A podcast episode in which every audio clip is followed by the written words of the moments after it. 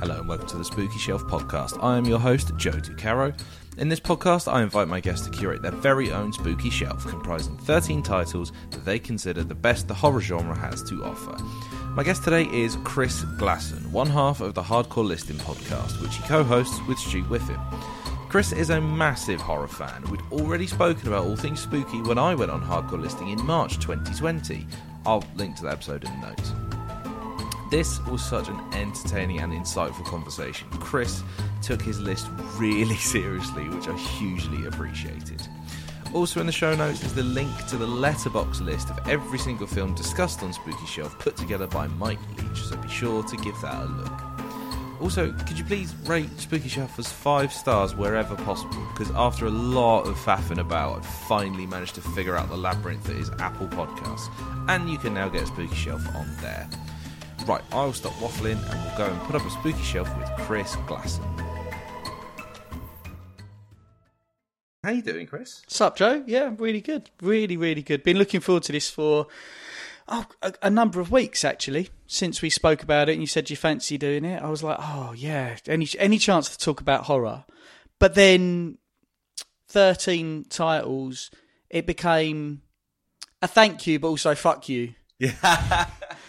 I had uh, I had Louise Blaine on, who uh, is a she's a, a, film critic and a games critic as well, and she said very much the same same thing. She came on and was like, "Joe, I just want you to know this has been hugely stressful for yeah. me. So you're very welcome to join that." that oh, 100 percent. Like my brain has been leapfrogging around and like just just worrying that like I'm gonna I'm not gonna be able to contain myself to focusing. Like I'm obviously going to talk about 13 films, but like I read, as you know, I rarely listen to podcasts. It's it's a thing mm-hmm. that I'm known for, despite having recorded and released thousands of hours worth of my own podcast now. Um, but I did. I had it. I, I thought, oh shit, no, I'm gonna because it's horror related. I thought I'll check yours out, and I bloody loved it, Joe. I, I uh, I've, I've listened. I haven't listened to all of them, but the fact I've listened to about three is just just mind boggling. And but the problem with that is right from the first one. I think I messaged you saying I think Becky was the, your first guest, and like I could have just finished there and been like, well, Becky's covered my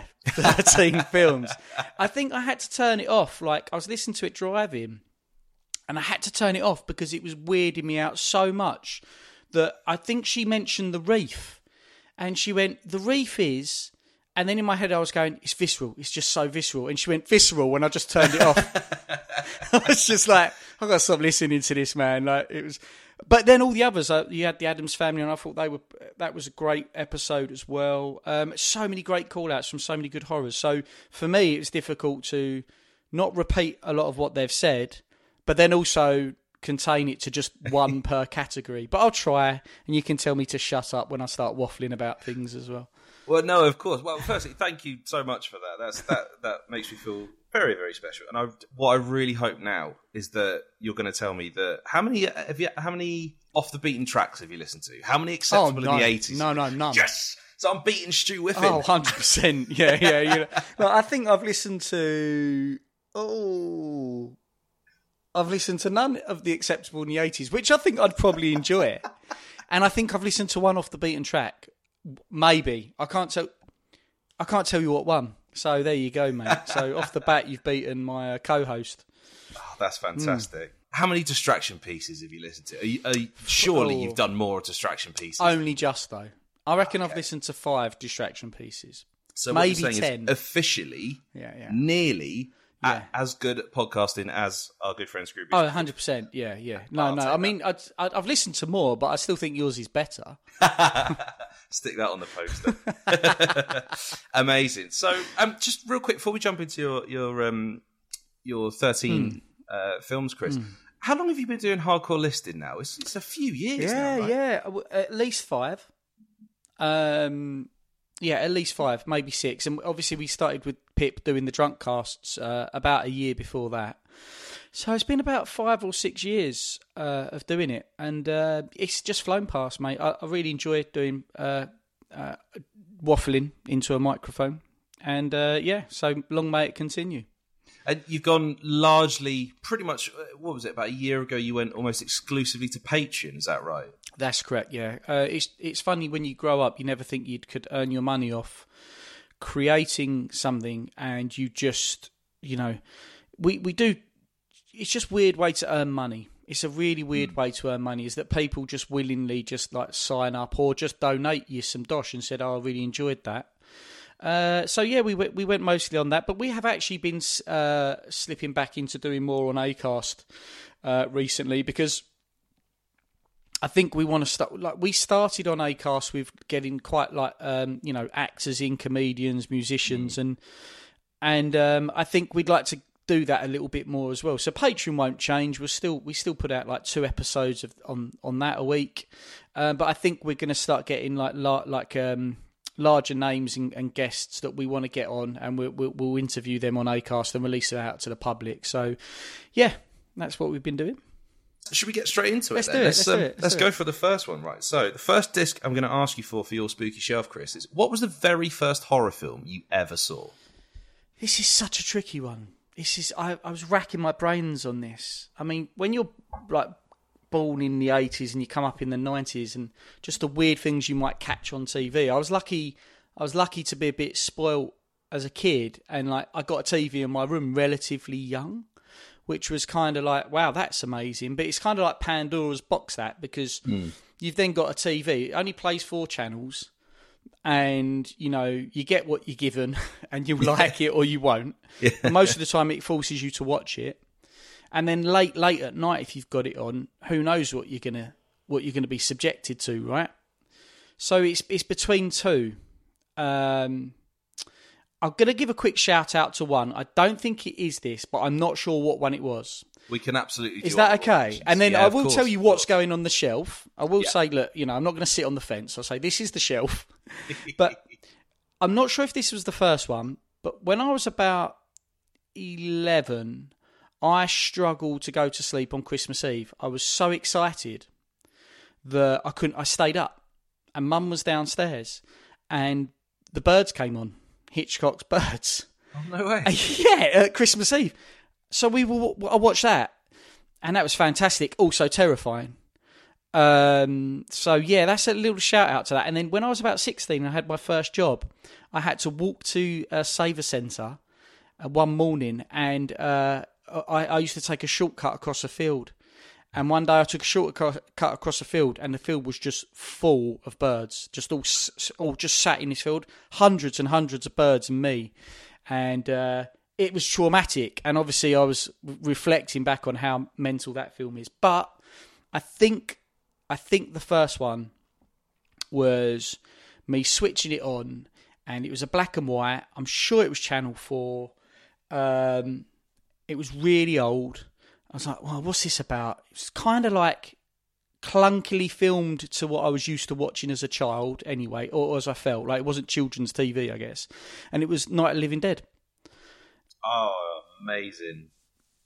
How Yeah. lucky are you to have that as I your know. first one? That's like incredible. Hitchcock and Romero is like your t- your fir- like your earliest memories of like, and, and you know, talk about both of those are so well made, um, for for different reasons. But like Living Dead, oh man, it was it really scared the ever loving shit out of me. Like because it's it it it there's a the the real scene that really got me was quite towards the end where th there's a little girl Karen and she commits matricide. She kills her mum after I think she's been eating her dad's entrails. Anyway, one one or the other, and I was absolutely petrified. And I always remember the tool that she uses. She uses like a kitchen, uh, a kitchen, a garden trowel, and just stabs her mum to pieces. And I was just like, I remember it being like twelve o'clock at night, and just like in gobsmacked of what I'd seen.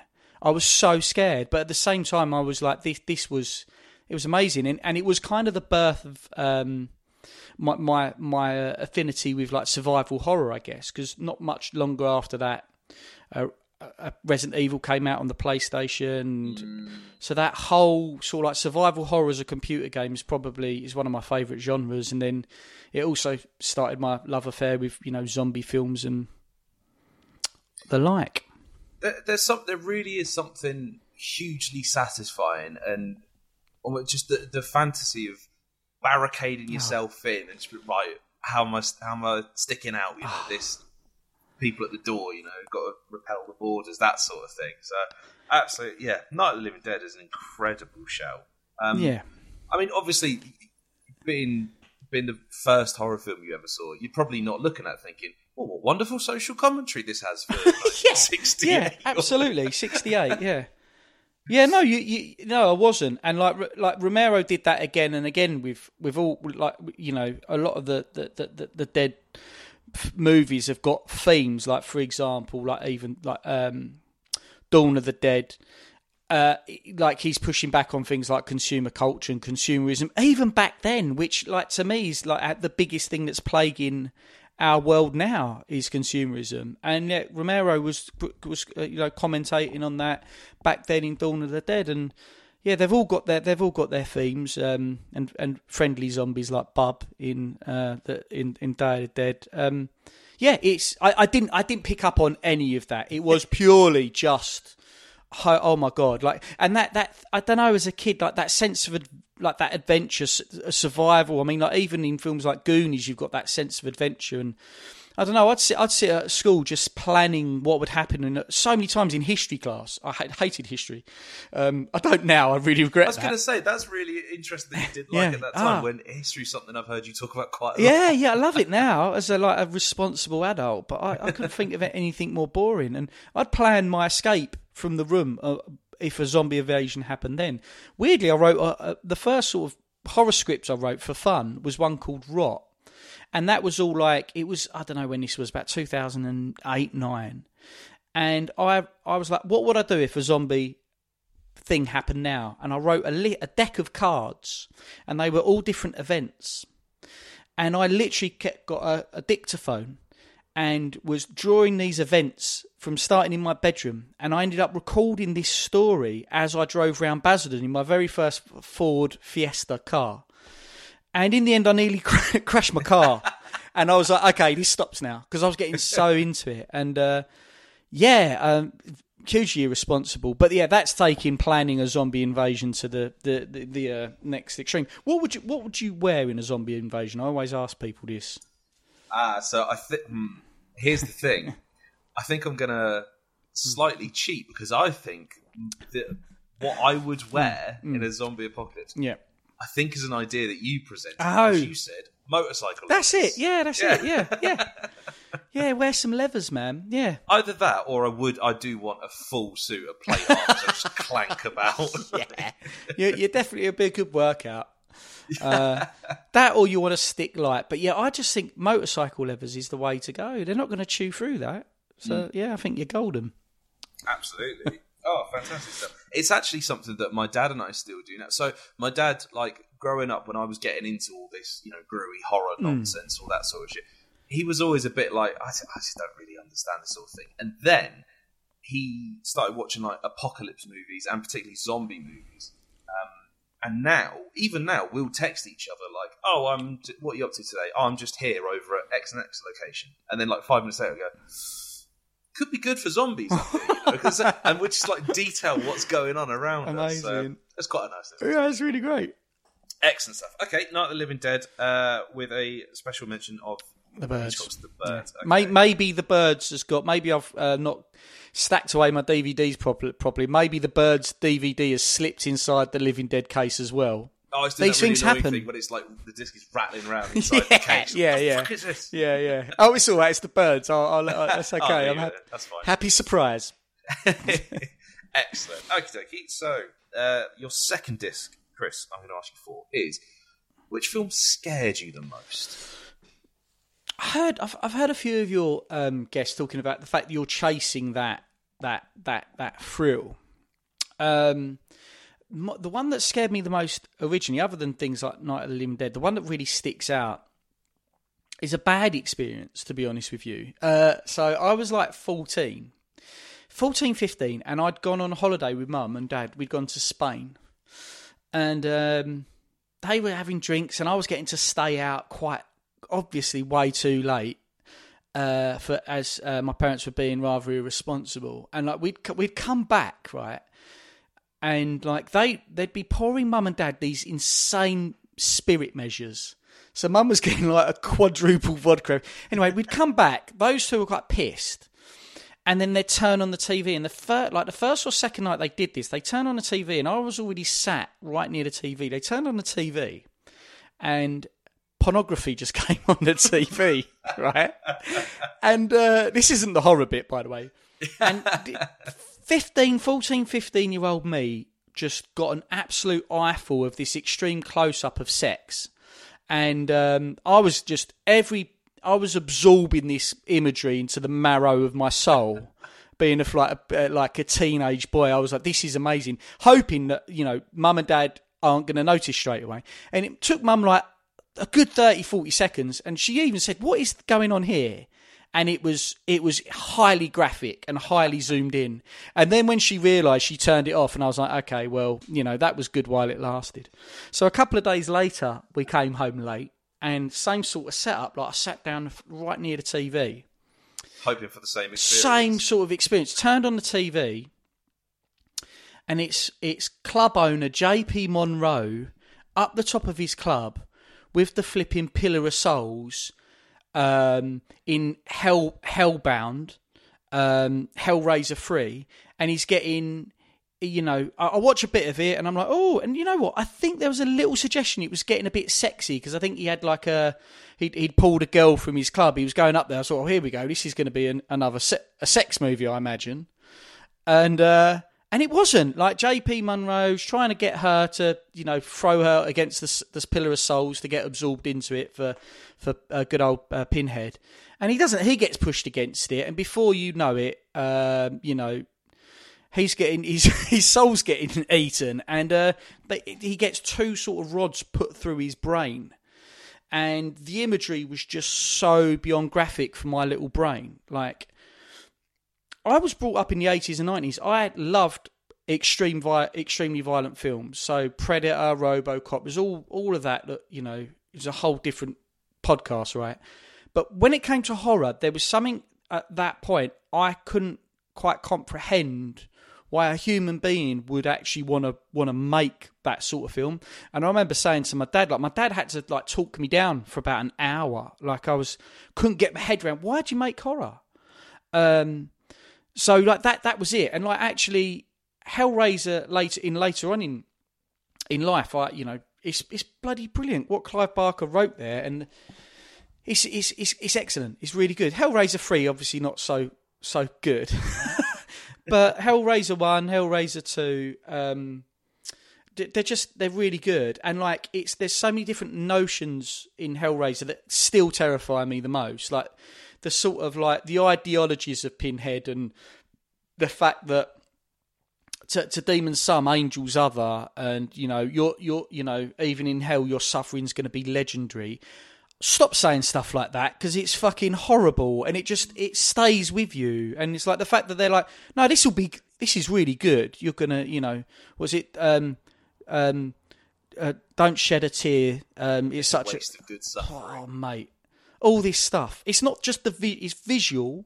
There's that sadomasochistic thing where, like, you know, there's that slight suggestion, like, even in the first film when, um, you know, he's basically Frank's got no skin, and yet his partner's obsessed with him and wants to make love to him. There's this weird, sexy thing that you get in the body horror, isn't there? Cronenberg does it really well. And so it's just weird. It's very confusing, and yeah, those notions, like of all the horror things, I if I ever see that puzzle box, you know you can buy the toys, can't you? Yeah, I'm yeah. never fucking touching one of those things, dude. Ever. it, they're they occupy a very sort of strange. Uh, so the, my overall thing that I've sort of one of the things I've noticed about human beings is people get really weirded out when something doesn't quite fit into one or another category. So like I, this is going to sound completely bonkers, but mm. I was having a chat with my wife the other day, mm. and I was saying, I think one of the reasons people really dislike mushrooms is because fungus. It, stay with me. Yeah. Fungus is somewhere between animal and plant. Yeah. Yeah. And people really don't like when there's not yeah. a clear division. Doesn't fit in ideas. a box. Hmm. Exactly. So when you're yeah. talking about the Cenobites and there's, you're trying to comprehend what they could possibly mean, where how can you have so much pain it's pleasurable, and how can you have so much pleasure it's painful? Hmm. It's very, very strange ideas Yeah. that, that are introduced to you there. Yeah, Particularly, you know, when you're on holiday in Spain with just had a great great day and then i come home and see that it was just so it was it just scared the piss out of me and in fact it kind of from a very young age i kind of had drew a line in the sand where i kind of felt like i didn't really like horror and that that lasted for a few more years where you know it was is a bonus little thing to slip in here is that what's what's what horror films scared me the best was probably Ringu because that was when it I was at uni at that point and I was I was watching horrors here and there quite a few but nothing as as extreme as Hellraiser.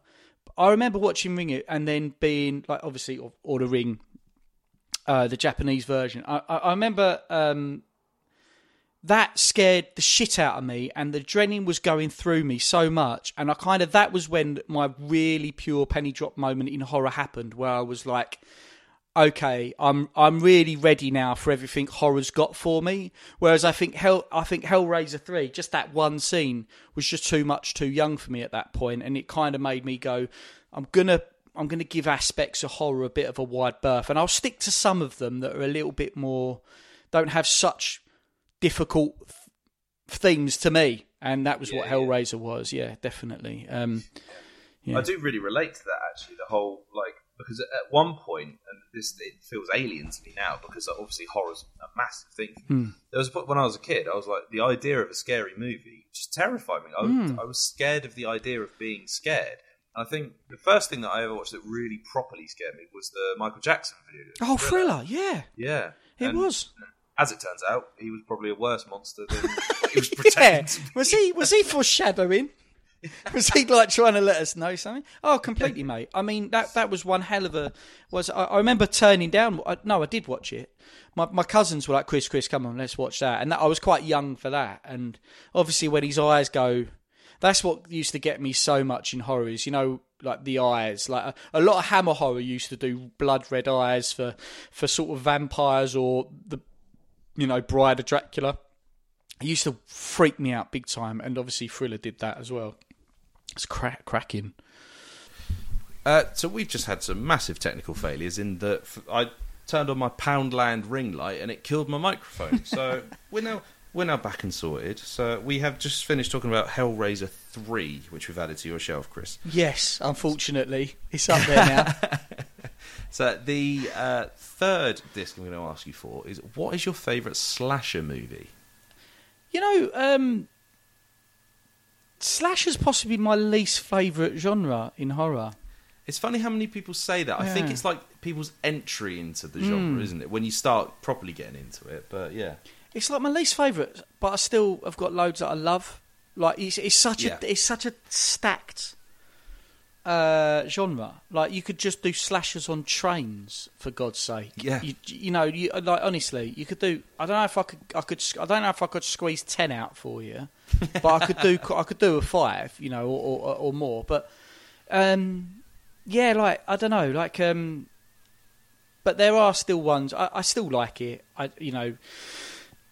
I really struggled on this because I think there's been some modern, recent, more recent ones that nearly made maybe my favourite in the last five years with films like X and stuff like that. But my favourite slash of all time, I should say Halloween. I'm not going to. Um, or Sleepaway Camp or something like that. It's, it's Scream. Of course. Fuck you, it it's. Scream. Like, I, like for for me, like it it came at a time where most, like as I said, I'd kind of drawn. Was it '96 Scream? I think Yeah, so. Yeah, yeah, 96. one that comes to mind. Yeah, yeah, and like so there were certain horrors, as I say, I weren't really going near, and yet, but I still was watching some, and also it was like. This really re-emphasised my love of cinema as well, and obviously we're going to talk about that as a different experience later. And I could easily put Scream into this category. Scream is a Wes Craven, just just just the shit like Nightmare on Elm Street was. Like it's and it's like so meta in terms of horror in itself, isn't it? Like how like how it's discussing the pitfalls and the traditions of horror in and whilst trying to maybe in some ways reinvent the slasher genre. Uh, and I think it's what Jamie Kennedy does. You know, he's one. You know, obviously he, he he sort of like helps guide you through it a little bit in the film. And for sixteen year old me, I did need a bit more spoon feeding Yeah. than possibly what I w- would have done these days. And it's just such a laugh. Like there's such great performances in there. I think Skeet Ulrich and Matthew Lillard as the as the killers was just oh, it's just great. Good cool little twist for my little 16 year old brain. I went with my mates. The cinema was rammed. It was a real thrill ride. It's got an ode to Psycho at the start um, with Drew Barrymore. It's quite vicious that death. I think Mm. Um, the go the Ghostface Killer is just a is a great sort of addition to the Mike Myers, J- Jason type type uh, masked killers. Uh, I loved it. David Arquette, Courteney Cox, cool little comedy duo for comic com- comedic relief. And even Scream 2 then went on to play about the thrill of being in the cinema. One of the kills in Scream 2, I'm sure, is in the yeah. cinema. And yeah, man, I just yeah, there's there's cool, there's there's better, there's probably better films, but in terms of my general experience, in terms of horror, that was the one that I was like, yes, and and of course that would that spew out then all the horrors from '96 onwards, right? Like I know what you did last summer, urgent urban legends. Later on, you had disturbing behaviour, Cherry Falls, and none quite really were as good as Scream, but it was they were kind of quite enjoyable as a as a revival of the of the genre. Um, yeah, so if it does that, if it reinvigorates the genre, then all good. I'm all about it. Absolutely. Yeah, yeah. yeah. I, I, I think I, I just missed that. I was just too young to really get it at the, the, the height of you know when it, it went absolutely crackers. But have you kept up with Scream? Then is it a franchise that you keep revisiting? have you seen the recent Uh, ones? No, I haven't. So like, uh, there's there's certain franchises that I like. Like for example, there's a TV franchise horror that I haven't even started yet, and it's kind of in my back pocket because everyone keeps going, "Have you watched that?" I'm like, "No," and it was like I kind of know that I'm going to enjoy it, and I'm going to just when I've really got nothing else on, I know I've got something excellent to watch, and and Scream.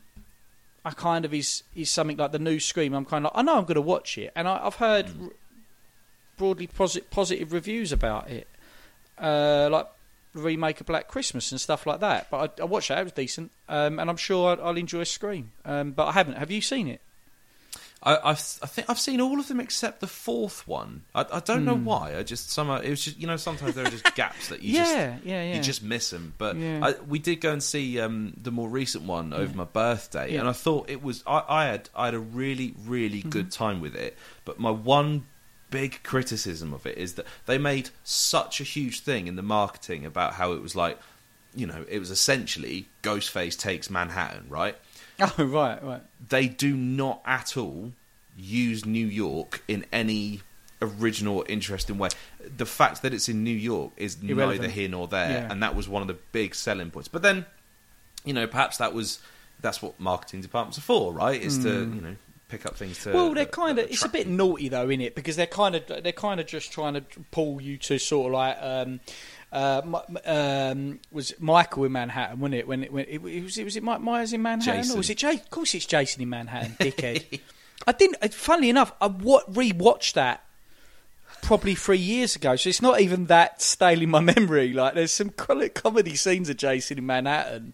Um, To be fair, even Yeah. in that one, like for the first hour, he's just on a fucking boat getting there. so yeah, they need a decent slasher that uses New York. yeah, absolutely, York, you know? absolutely, So- yeah. But don't just try and get no, off it's- people's nostalgia to market it. I just think it's a bit, you know, bit cheap. Absolutely. Yeah, yeah. yeah. No, Scream is it comes up a lot, and it's it's one that I, I have had to revisit since it's been coming up quite a lot on this podcast. So I, I did last watch this uh, a couple of months ago, just on a train coming back, and I, I was just sat on the. I'd done a, a trade event for work, and I was on the train coming home, and I'd bought a can of beer. I was just sat on the train drinking this gamma ray, just watching Scream, and I just looked round, and there's this old woman just like, "The fuck is wrong with you?" yeah, yeah. So yeah. that was when fun. people see you watching horror. Yeah, it's. Uh, I do. I do forget that not everyone likes. this Yeah, shit, yeah, so- yeah, yeah, exactly. Yeah, it's it's it's one down from watching porn on the train. It's kind of like just don't, maybe don't do it. You're gonna give you're gonna get some raised eyebrows. But I, I feel like I bit, went a bit easy there. There's like you know, like even when I was talking about train horrors, like there was a Canadian one called End of Line, which was it's, it's not very well known. It's good, it's horrible, and it's like it's even got oh you know what you've written it down so you haven't watched it so I don't want to talk too much about it but like there's there's lo- there, there are loads of good ones and you had other people give shout outs to, to ones Sleepaway Camp was flipping that, that last scene is horrendous Silent Mhm. Night I mean Wolf Creek is is that a slasher it's horrible I think there's an argument to be made Oh, that it can, it sort of bridges slasher and torture porn. it is a bit suppose, doesn't torture it? porn yeah It come it came out at, at that time, Yeah. where it was just it was all torture all porn torture mania. Porn yeah sort of like Hostel sort of spawned a lot of other stuff didn't it really Do you know? I watched Hostel for the first time. I think it was either late last year or, or this year, and uh, what an utter piece of garbage that film is. I hated it. I hate it. It didn't have anything good to say. I thought it was Europhobic. I thought it was homophobic. It was just, I just, I couldn't stand it. Yeah, I, It was yeah, I one of the almost worst can't remember it. Torture porn is again one that I just kind of I've never really warmed to it. Weirdly, here we go. I said I'm going to mention train slashers. There's one actually. This is easy. This is a cheap shot. It's called Train, and that veered into torture porn as well. It was that era, and it was about uh, um, um, they. E- e- Obviously, e- they, they'd gone for Eastern Europeans wanting to steal your fucking um, your organs. yeah. And actually, Of it was, a bit smarter than that, but also it kind of also was flirting with that sort of like era as well. Uh, Yeah. Okay, well, Cool. Sorry, mate. I'm a- go- I told you. I warned you. I was going to start waffling about other fucking. No, of course. This is entirely what this is about. This whole thing, although there are set questions, it's kind of one of those things where it's not really about the films. It's about the Ah, chat cool. around it, right, Yeah. and the stories Yeah. that Yeah. come out of it. So, uh, I'm going to ask you for a fourth disc then, Chris. What is your favourite ghost or haunting horror film? I'm not gonna. I mean, this isn't a. f- Uh, this this could have fallen into the TV show category. Bite me. Um, but um, I'm gonna go with Flanagan's Haunting the Hill House. I Do you know just like. Just because it's Mike Flanagan, and because Mm. I thank Mike Flanagan and Raoul Coley at the end of every single episode of this podcast, I'm, I'm allowing it. I Oh, don't care. I don't mate. care. I'm allowing it.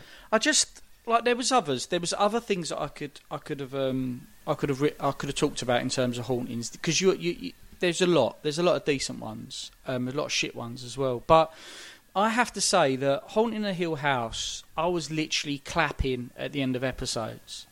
Mhm. Like, I was I was like because I think you can really I think you can do ghost stories really cheaply, and you can go for just jump scares and go woo. And I think I think the themes in haunting. I know it's based on a novel, and actually they did a good version of it, The Haunting, which was uh, it sixties, and um, then it got remade again, um, which was all right. But um, that, I don't know if that was also called The Haunting. But anyway, um, I know it was a novel, but how Flanagan did it was just like it was incredible, and like the bent neck lady, that Mhm. that sort that narrative and that theme, um, i- is just it, it makes my hair stand on end, and I think that for me, like like a good test of a horror film is one that makes my my my hair stand on end. The Babadook did it. Mm-hmm. Like just even the, the marketing and the words, if it's in a word or it's in a look, you'll never get rid get of the of Babadook. Babadook. And I'm getting look straight away. My hair's go. My hair's go literally Chris go is on now end. displaying his rather hirsute arms, and they are indeed standing on Yeah, it. they, they they go up. Like I was thinking this. I was driving along the other day, thinking of the Babadook and thinking about this particular question, and I started thinking of that, and the hairs stood up on my back of my neck and my arm, and I thought, I'm sorry if you if that's doing that now, and I watched that film. What's that? 2015, great year for fucking horror films. 2014, I think. It was, Oh, was yeah, it? Sorry, there, mate. yeah. Sorry. Um, yeah. Sorry. Forgive me. um, yeah, I mean, it's, the Babadook is insanely good psychological horror. I, I didn't include that because um, some of your other guests have, have called it out. So I thought I'm just going to go Right, with Tony. a haunt, haunt. Yeah, yeah. uh, I'm going to go on haunting. Uh, yeah, haunting a Hill House. I just I loved it. I was terrified. Yeah. I was properly getting freaked out watching it. Um, Joe, I think we've spoken about how, how you best like watching horror. Um, and I like to watch it late at night on my own, preferably in an empty house. Um, and I was doing that haunting of the Hill House. and the whole bent neck sort of lady thing was just absolutely it's freaking me the hell out. It really was. Um, Absolutely. I mean, I think when we when we recorded um, the hardcore listing episode, I think I don't think it had come out at that point. So No. we, I don't think we even touched on it briefly at all. So um, the bent neck lady actually gave me my first and I think only ever experience of sleep oh wow! So Yeah. as soon as you know, there's the shot of its little nail, the camera twists like that, and she's hovering over her. As Mm. Soon as I saw that in frame, I was like, "That's coming back to me tonight. Yeah. I'm hundred percent having that that nightmare." And then it happened, Mm. and weirdly, it happened, and it was utterly terrifying Mm. at the time. As soon as I snapped out of it, I just started grinning because I was like, "I fucking knew that was going to happen," yeah, and yeah. I, I really appreciated it because I was like, "Well, it just shows how good it was." You know, it worked. For, for a horror film to so I love I love nightmares. I love them. I'm a big fan of nightmares, and I know a few people have said that to me, and I'm like, I'm not the only one. like, like I used to hate them as a kid, but I used to have night terrors, Mhm. and I, and um, and then after a while, I grew. To, I absolutely love a nightmare, and so yeah, I, I, I get it, mate. I do like um, but in terms of like the urgency of a nightmare, like I often will watch a horror film and think, oh, I hope I, I hope I confront that at some point, but yeah. it won't. It it'll fuck off and it'll come back to me three months later. Um, so for it to hit you that quickly just shows you the urgency, like how urgent that was, and how how quickly it, it got it gave you the heebie-jeebies. But yeah, poor Nelly. Like the fact that she's got like it's that whole. I don't I don't want to spoil it for people if they, if they've not watched not watched it, but there's a there's a sort of wonderful sort of uh, cyclical nature, self fulfilling prophecy of the issue of Nellie's death and the bent neck lady, which is just to me, especially within the genre of ghost ghost stories, is just chef's kiss. Mm. And yeah, I just oh love it, mate. Absolutely love it. Flanagan uh, smash it out of the park. Bly Manor's decent. Obviously, um, people on your podcast have you know um, given a lot of props to Midnight Mass, which is absolutely the bomb as well. Wonderful dialogue in that, yeah.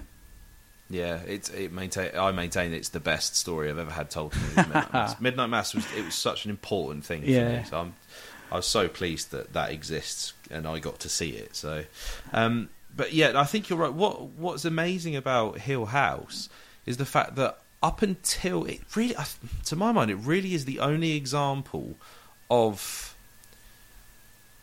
well, th- those three, Bly Manor less so, although I Mm. did still really enjoy Mhm. it. The, but particularly Hill House, Mhm. it shows that where we've been used to horror films being short and punchy Mm. and you know a, a very visceral, right? It's there and then it's gone, sort of thing.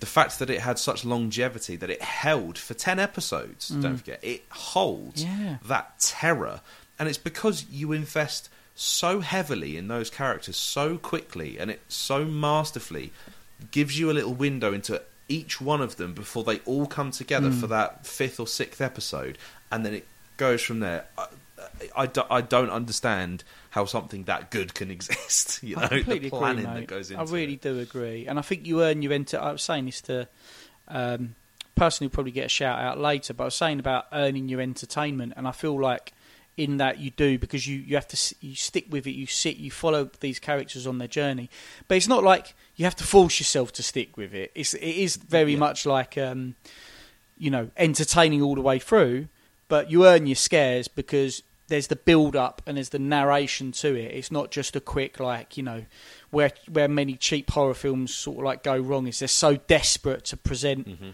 The big thing straight away. I love a B movie. It's one of my favourite things to do is watch shit B movies, right? Especially creature features. And you constantly see the mistakes they make because they're out of ideas in five minutes.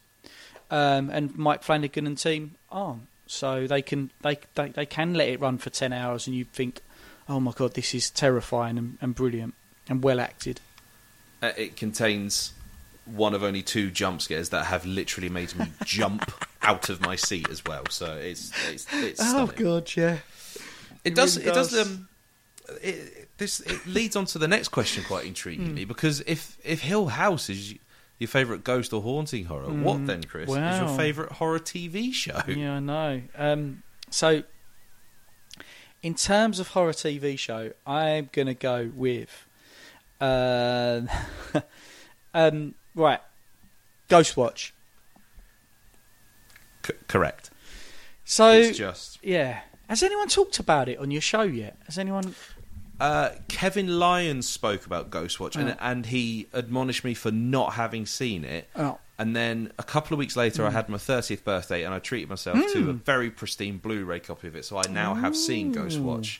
Uh, tell me about Ghostwatch, Ghostwatch, Chris. it's basically Ghost Ghostbusters three. It's not. It's basically like it's it's a tricky one, Ghostwatch, because I guess it's like it's like it's thirty years old now, right? So that, where was it? Nineteen ninety two, Halloween. They kind of put it in the um, sort of like they put it after Watershed, right? And they did sort of like put it in the entertainments sort of like they they did bracket it under BBC. I think it was yeah BBC One Entertainments, right? But they kind of then lent into it being a, a documentary um, about um, uh, going to a, a family in London. They think they're they're haunted by a guy called Mr. Pipes, and they call him Mr. Pipes because they can hear the pipe, their basement pipes knocking, and um, it's very it, a little bit like how War of the Worlds when it came out on radio, people were listening to it and then having absolute panics about it. This this pseudo documentary ended up getting about thirty thousand complaints because people really were just absolutely shitting bricks because basically. Um, it's it's it, who's hosting? It's Parkinson, isn't it? He's basically That's it, yeah. he's he's Parkinson's basically uh, sort of like hosting it while the um, there's different people who go and interview the family at the house, and they're looking for these paranormal paranormal activity. There you go. Just just throwing another one that I nearly I nearly called out as uh, as uh, as my favourite ghost uh, one. Anyway. Um, and, but as it uh, unfolds, at one point you find out that there's people trying to play up to it, and it's obviously seen as fake. And then Yes. Parkinson's like, "Oh, this is obviously this proves that it's bullshit." right? And then um, and then other things start going on, and then some really weird, horrible, dark shit happens to the kids, and everyone just shits their pants. And then it actually they flip it back on. You go, no, it is real. It's haunted. And it just scared. You know, it was ninety two, young. I, I, I actually don't think I saw it in, in ninety two. I think I, I was I saw it later on, and I still was petrified. I, I can't remember what year I watched it. I wasn't. It wasn't much past that. Excuse me. But it was it I- was really scary. God. Uh, This is the thing. Is like as as much as you say, like you know, okay, fine, in the TV guide or whatever, and in the title cards they say BBC Entertainment. Yeah. Back then, we we didn't really have you know the the sort of the shared knowledge of social media that I think provides a lot of shortcuts into being able to point out a falsehood or something. So because you're, you know, in ni- Halloween 1992, you sat there with your TV. That's the only mass You didn't have broadcast anything besides else. radio. Yeah, yeah, yeah, you didn't you didn't have that sort of stuff. So you couldn't just text a mate being like, "Did you fucking No, see yeah, it?" You yeah, couldn't yeah. pause it. You could phone them up on the dial. You could on the, your dial-up phone, but that would have been in the other room. Exactly. They have to run out. yeah, and say, yeah. well, I don't know. I missed it, didn't I? it's it is an incredible piece of TV, and it's the fact that what you mentioned there is when they they do the thing of saying like, oh, part of this has been a setup. It has been a hoax. It's that brilliant thing of almost like a magic trick, like when a magician shows you a magic trick, and there's deliberately a part where goes, "Oh, is this your card?" And you go, "No," Mm. and then they go, "Oh, right, that's because your card is," and they pull it out of your pocket or whatever. It then makes it that much more of a of a of a shock Yeah. of a of a you know you're suddenly astounded by like, oh god right so when it really boots off in the in the second half of it you, really buy it's into it great that way of doing more. it. I mean, people do that with jump scares. The easy way of doing that with a jump scare is like you, you kind of it's that typical thing. It's going to happen. It's going to happen. Oh, it didn't happen. It's happened. You It's know. happened now, And yeah. but that's with a narration that they did that, and they do it in other like. There's a movie called The Last Broadcast, which came out around a similar time to Blair Witch. I don't know if you've seen that, but it's all about the Jersey Devil. I fucking really. I nearly said it as my under, one of of my it, yeah. underrated films. Um, but I haven't seen it in so long. I don't know if it's shit. Do you know what I mean? But when I watched it, it really had this whole documentary style thing about the Jersey Devil, and um, it kind of starts to bring you into this is all bullshit. And it's a setup, and then it's a no, it isn't, and then there's other twists, and it was like that was really decent. And I thought Ghostwatch did it well. I think the problem with that is BBC did apologise, and I think they were right to an extent because, like, for all the reasons you said, like they were arguing they'd made sufficiently clear that this was bullshit. Where, uh, uh but thirty thousand complaints, you could argue, means it isn't. And unfortunately, there was a young lad who killed himself. He had he was like eighteen year old worked at he was a shop clerk or something like that. He ended up killing, killing himself.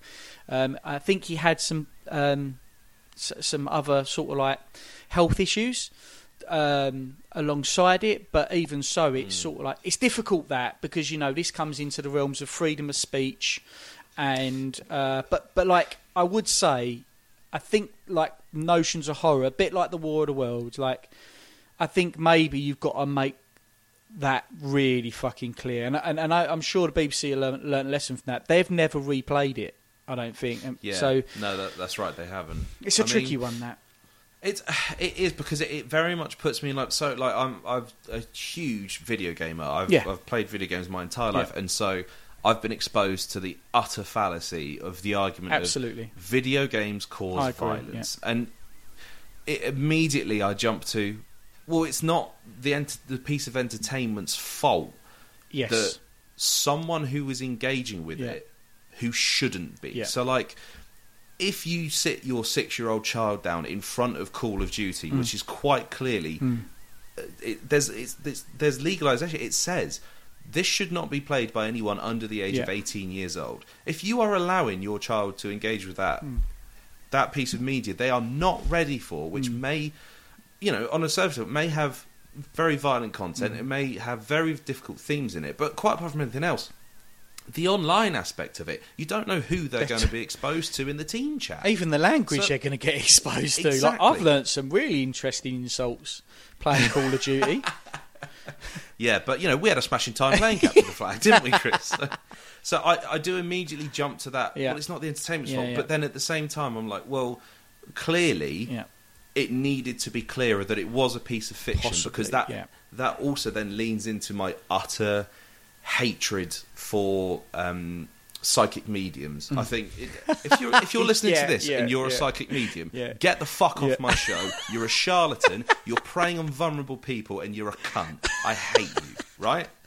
So then, but then I think equally, it's it's compl- it would be completely mm. right of them to apologise for it and say, look, we didn't make enough of an effort to say this is a work of fiction, and then somebody unfortunately has been led to believe that this is reality. So it's a very very tricky situation. Yeah.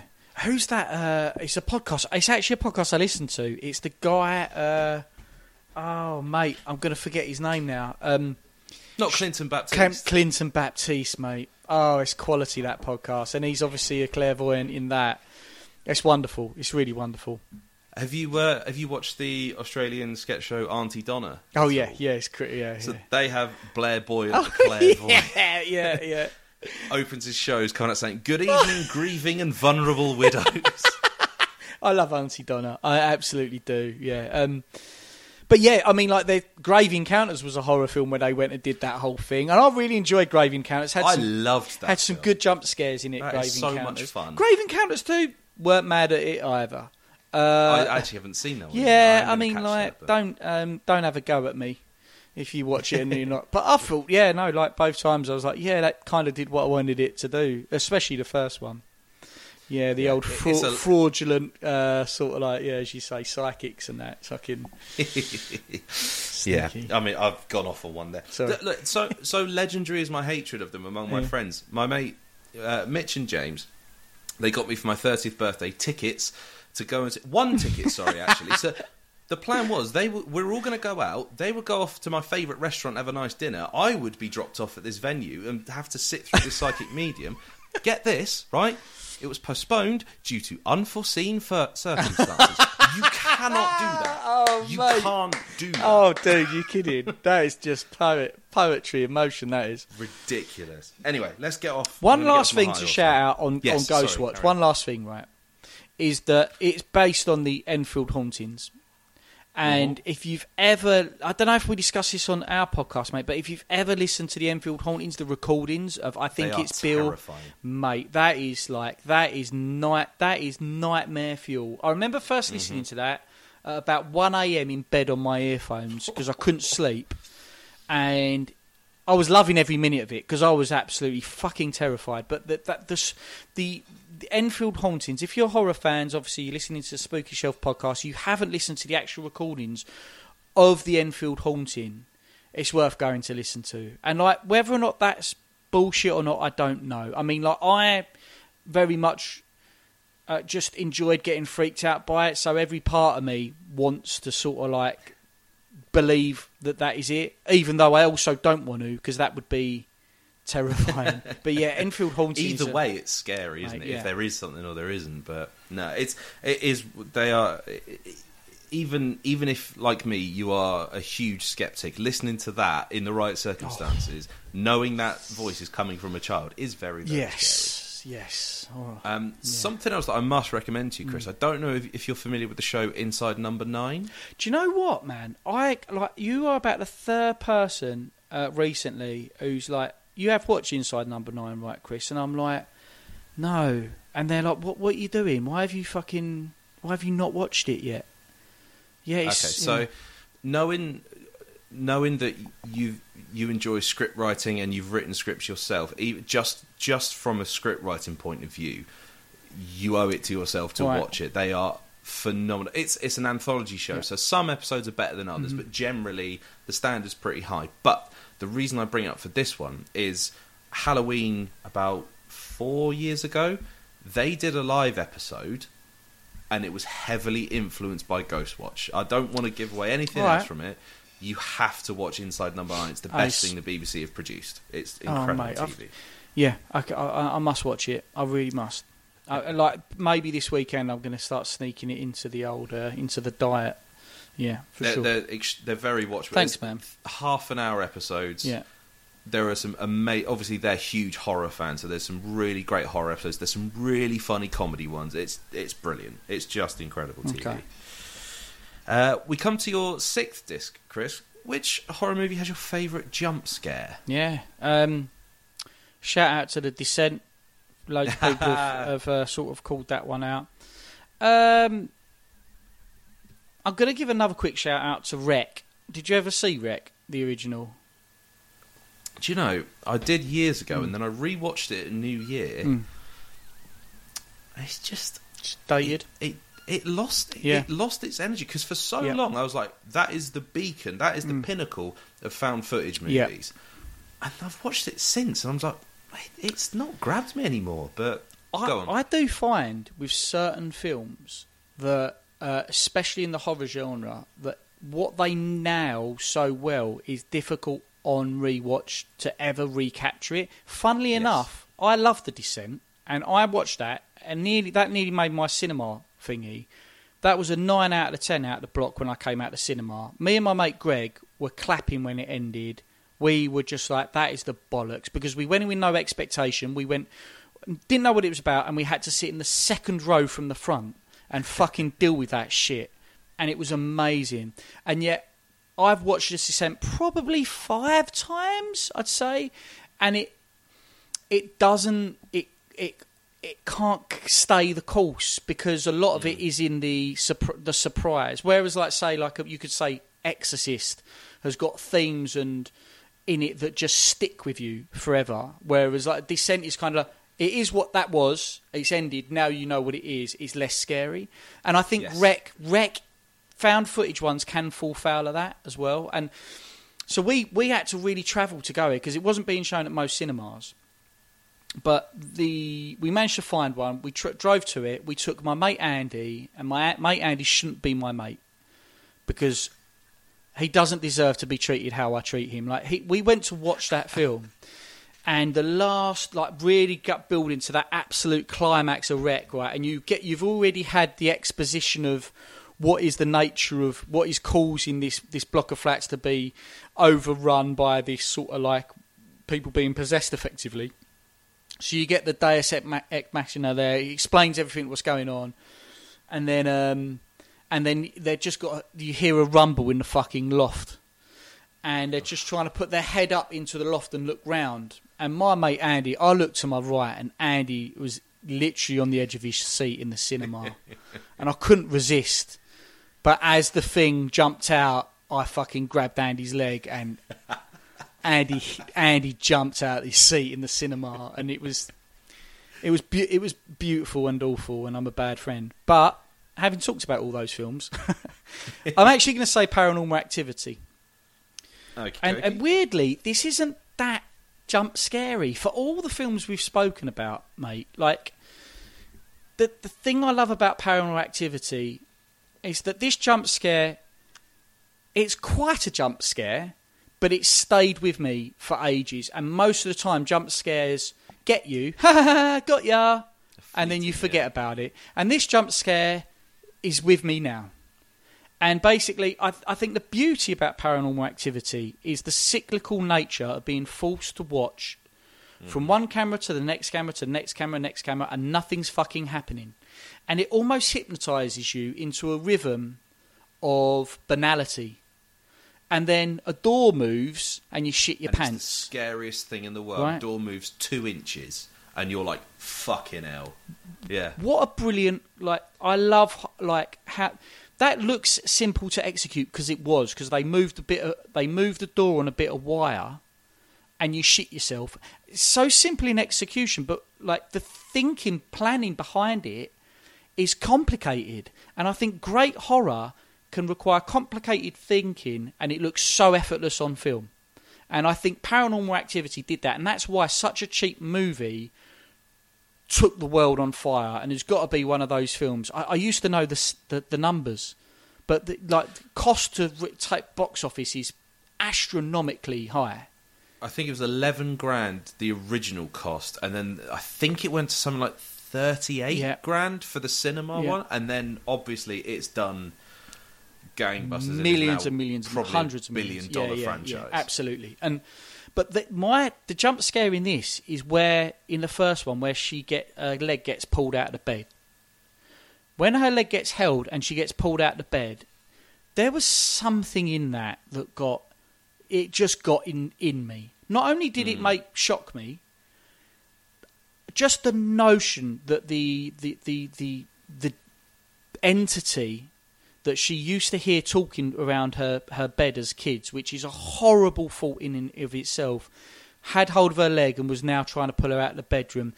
Oh man, it just done me, dude. It really did. And it's just, you know, there's so many jump scares you can talk about, but that one just has always stuck with me.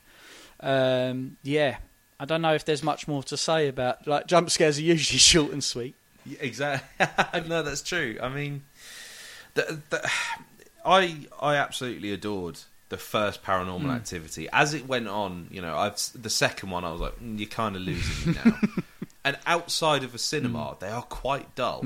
But um, a, another to go on what you just said there, um, Chris, about creating sort of a cycle of banality, Yeah. as you put it. Yeah. I don't know if you're aware of the film that came to Shudder earlier this year called um, Skinamarink.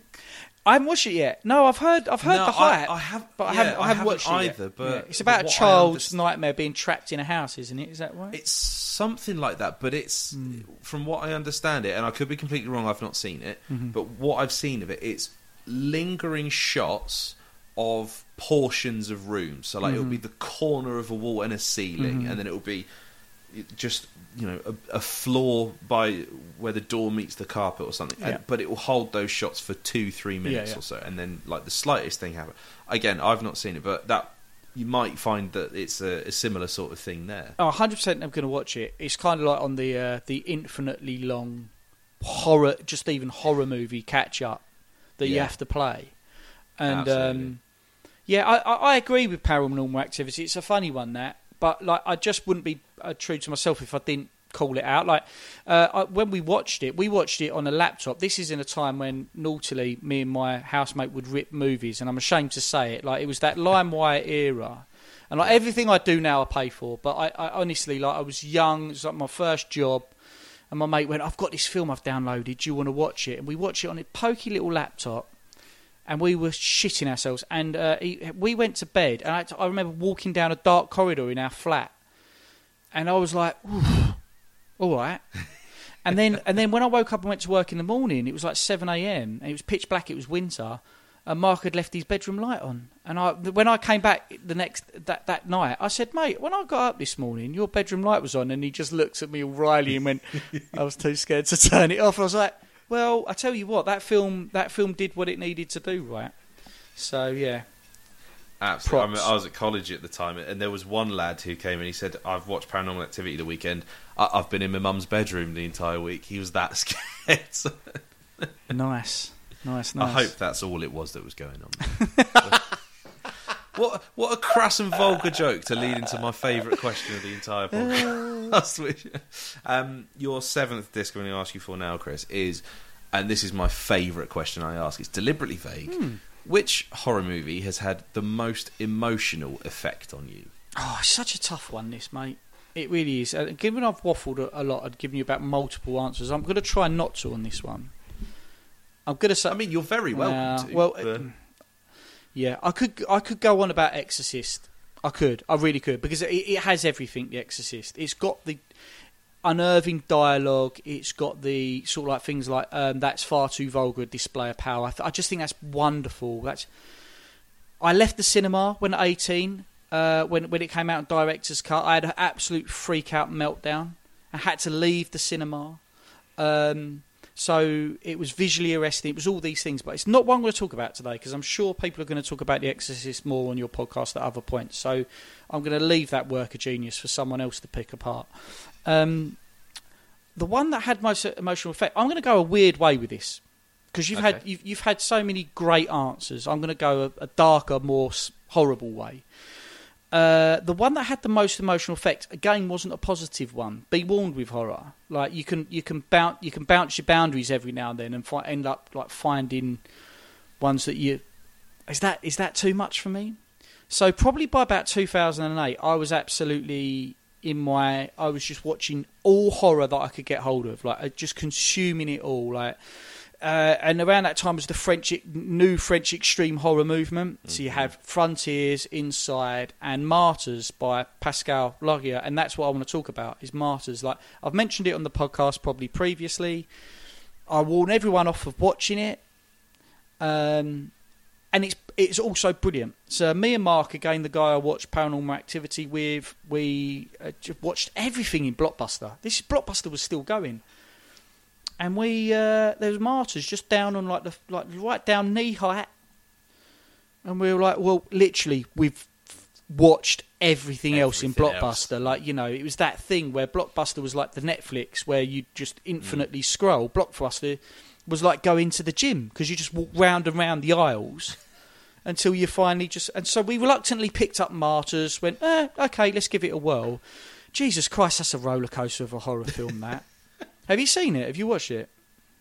Well, it's interesting, Chris, because um, I, I've I was chatting to uh, so Mike Muncer, who runs the Evolution of Horror podcast. He's a huge proponent of why I'm doing this podcast. Mm. He was very kind enough to be on the very the second episode of Spooky Shelf, and um, this was his answer was. Uh, was martyrs for similar reasons. Really? It really, really, he was like, I don't know if I can take this. So, and on that, po- I'm going to very quickly tell this story again. Yeah. Okay. Um, so, Martyrs for a long time has been a film that I've been absolutely fascinated with for a film I've never seen because I've heard so much talk about it and partly it's it's actually from yourself on Hardcore Listing you were saying like Mm. and um you know it it it, it you mentioned Martyrs a couple of times on various Mm. shows and stuff Whinging and so about it. it- not quite whinging, but like saying, "Okay, I actually had quite a nasty time with Yeah. it." So it, it it it was one of these ones that I was always warned off of, and I've I was I'd done similar things to you, like okay, so how far can I go with horror? Mm. You know, what's actually going to upset me? And it was something that I always avoided. And then I went on my honeymoon, and just before I went on my honeymoon, I thought I'm going to take a copy with me. So I downloaded it to my to my. This doesn't end the way you think it ends Yeah. this doesn't yeah, end the way okay, you think it ends. So it was on the tablet, and I was like, look, that's the happiest I'm going to be in the most beautiful place I'm going to be. That's as positive as I can make the environment. Yeah. to watch it. Yeah. I didn't get around Yeah, to it in the end, so I, I didn't watch Martyrs in the end. However.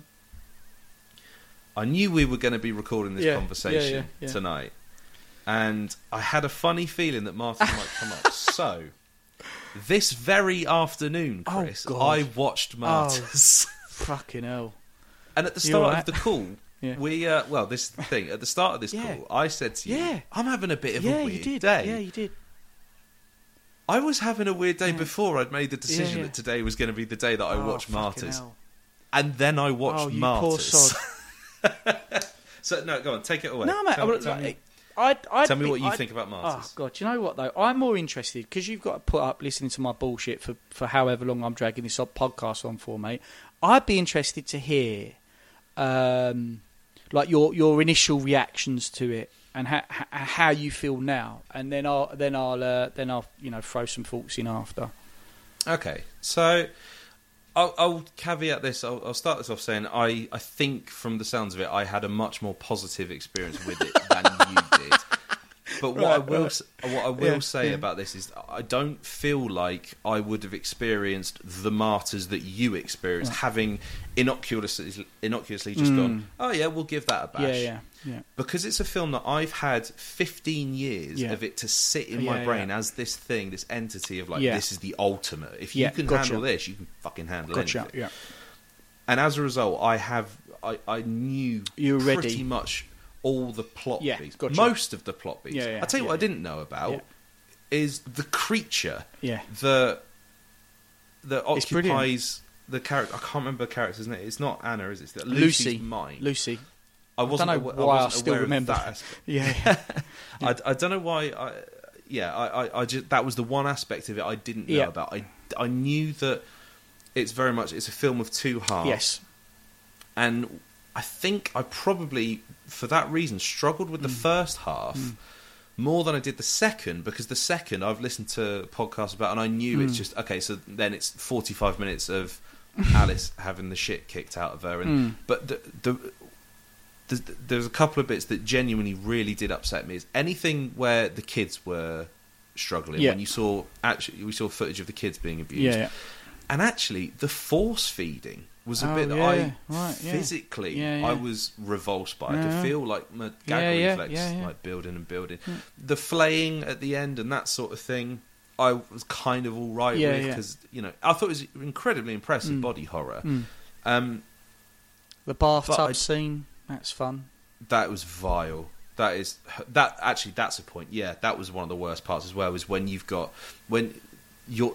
I, I had weirdly it comes from a Jim Jefferies show, but Mm. he has a he says a line in it that really has resonated with me. He said the worst thing you can give someone is pity, Right. and I was yeah, like, oh yeah, yeah. And when she's helping Mm. the poor prisoned woman out and is trying to clean up all her wounds and all that sort of thing, it's yeah. So it's it was a film that were it's full of utterly repugnant imagery. Mm. It's got some horrific scenes of abuse in Mhm. it. Yeah. I, but there is part of me that so anything that has a twist in Mm. it, and you'll get this from Inside Mm. Number Nine, and something like Kill List. Oh yeah. Anything where there's yeah. where there's a twist Yeah, in it, where there's actually this whole secret society that have been doing th- that for some Getcha. reason just tick, it Mm. ticks a it box. ticks in a box. Amazing. I love this Because So someone called I- that out in True Detective as well, didn't they? And and and, and akin, one of the, Yeah. the Adams family akin uh, that to being a horror, and I agree. I think there's cosmic horror there Absolutely. under the Yes. surface, and uh, the society in that and Kill List is fucking incredible. It's really interesting you say that, Joe. Sorry, mate, I, I cut in there because I was getting excited. No, no, that's that's that's pretty Mm. much all all I got to say on Martyrs is that I think because I'd gradually over Mm. 15 years desensitized myself to it. Had I seen it just like that in the same way that you did, Yeah. I really think it would have done significant. It would have taken a much more significant toll. Yeah, no, I, I get that. It's like eh, it's like any film, isn't it? Like you can build an expectation that, for better or worse. You know, you can go in with the hype and it depends. It's funny enough because Pip Pip said much the same, Joe. When because I'd said I'd warned Pip off of it, and then he Hmm. sat down and watched it with his missus, and I was like, "What the fuck did you?" I, I said, "Don't fucking Oh, watch get, it, mate." Get a pizza in. Let's watch. I'm going to talk about getting a pizza in in a minute, actually, but Oh, okay. like, which is a weird link segue to something. Um, I, Do you I want to talk about your experience with Uh, Martyrs, or well, would yeah, you rather just skip it? start crying. Uh, all I'm going to say is that I, I, I generally think that it is a it, it's a really well done horror film. I, I properly was just on the edge of my seat throughout it, and the whole Lucy being pursued by a demon and the the what that is uh, what that is telling you is that because she she she when she escapes from being abused as a child she gets the opportunity to rescue someone but in her fear as a child she doesn't. And that's that demon is chasing it's chasing her because she can't let go of the guilt of what she's done like survivor's guilt it's fucking brilliant there's level there's layer there's small little layer i'm not saying it's the most nuanced movie ever it really isn't but there is there's sto- there's stories there to be told and interesting ways you can look at martyrs. And when hmm. that basement door opens and you think, "Do not fucking go down there, mate," and she does, that's perfect horror. It's Yeah. just like I think like it does veer into torture porn, and it's something that like it's so visually arresting. Like I, I have realised now that. I, I- don't always. Ne- I will. Wa- I watch a lot of horror. A lot of horror's got some incredibly violent imageries and su- suggestions in it. But if I can keep away from the more tortury, porny sort of stuff, I kind I, I tend to like. Um, It's just something that I just not, I just don't have such a palate for uh, i these day and age. So it's a it's a brilliant film, and it psychologically scarred me, and and that's why I say what, what had the most why the most most emotional impact. I wanted to talk about From Dusk Till Dawn and watching it with my mum and dad and having a hell of a time, and a brilliant movie, a movie of two parts too um, which is cracking. Instead, I talked about one that made me. I remember being running on a treadmill a year later and thinking about the flaying skin, and then yeah. breaking out into like you know, I was already sweating, but like a cold sweat on top of my heart sweat on the on the on the treadmill, and I felt ill, and I was like, "Fuck me!" That that is like that is emotionally scarring, and and and and horror film can do that to you, like. Uh, in some ways, they say people who watch a lot of horror films are more likely not to panic in really severe traumatic situations, and I can, very I can, yeah. I can believe that. I really can. because you, if you if you consistently and actively chase the idea of, of being in a situation where your adrenaline is coursing through your body Hmm. in that in that way, my my reaction to I don't know even you know my my wife has now by default become quite the hardy horror fan, but I I maintain I I stay calmer watching those horror because I've seen those beats before Yeah. and because I, I'm aware of the adrenaline. I'm enjoying thinking, oh, it's gonna here it comes. but I genuinely do feel like, yeah, hundred percent that that does ring a bell. It's um, was it? I cannot remember who it was. It might have been um, might have been John Carpenter. Could have been Wes Craven. Could have been Tobe. Hooper. I can't remember which one of the the directors said it, but he said that um, horror doesn't create fear; it releases Yeah. fear. So a hundred percent, and ju- just to to very very quickly add on to your point It's of interesting. one of the most desperate I felt with um, when Lucy, as a child, makes the decision. I say makes the decision. She almost doesn't because she's a child and she doesn't necessarily know what to do in that mm. situation. Her only instinct, she's operating on A- instinct at that absolute point, instinct. Yeah. and she gets out. As soon as she got out the door, I, I welled up and I genuinely I remember thinking, "That's okay." Wow. Like, yeah. you had to get yourself out Yeah, of it yeah. and you're a child that's okay and that was what was so Yeah. heartbreaking about what then happens to to Lucy and I've uh, I, I didn't realize this but I've developed a bit of a weird thing about people like opening up their arms. Oh, arms God, yeah. well. Uh, and there was a horrific Yes, yeah. quite a few times in Martyrs that that happens Yeah. but There's a Yeah. particular one. Yeah, I know the one you're talking about. It's like, wow, that's a lot. It's a lot. mm, yeah That's cheery. Absolutely. Sorry, I didn't pick Isn't Dusk Till it? Dawn. Yeah. Maybe, maybe, maybe I'll put the, the Martyrs DVD up there, but Dusk Till Dawn's in there instead. Yeah. Like uh, another. like you, you're trying to look hard to your Yeah, mates, but actually yeah, you open yeah, it up. yeah, and it's just oh, nice- lo- it's just lovely Salma. it's just Hayek. it's That'll just be Salma Hayek and uh, Seth and Richie Gecko, um, two two class acts. Excellent. Well, I, I appreciate it wasn't the most cheery topic, Chris, but I do appreciate your, your honesty, your answer with that one. So, Yeah, and sure. it was, uh, you know, that's the first conversation I've had about Martyrs, having seen it. So Cool. you know, well, well done, I mate. And uh, you're pretty, yeah, nice one for watching it and stomaching it. And I'm glad that you you can go about your business without having a meltdown. yeah. let's um, let's have a bit of a palate cleanser Sure, after yeah. that then.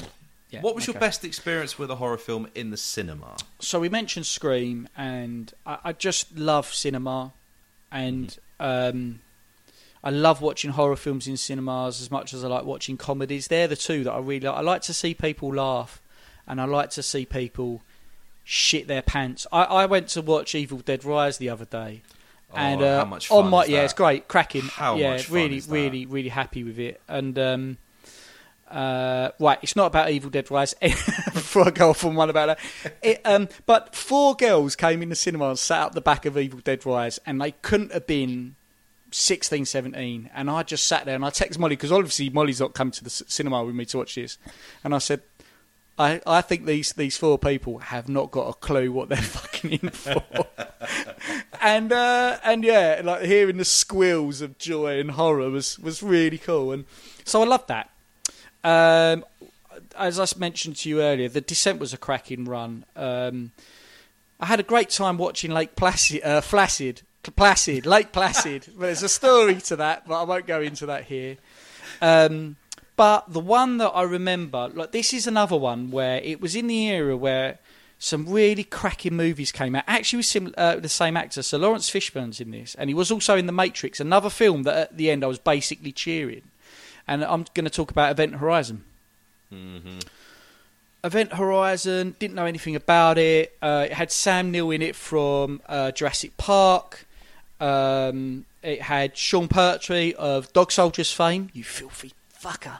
Um, it's it's it's it's the bollocks. I, I love Event. I can't tell you how much I love Event Horizon. It's got no. It's got cosmic horror. We haven't even we haven't touched on Lovecraft yet. We- Oh, we Mm. will do.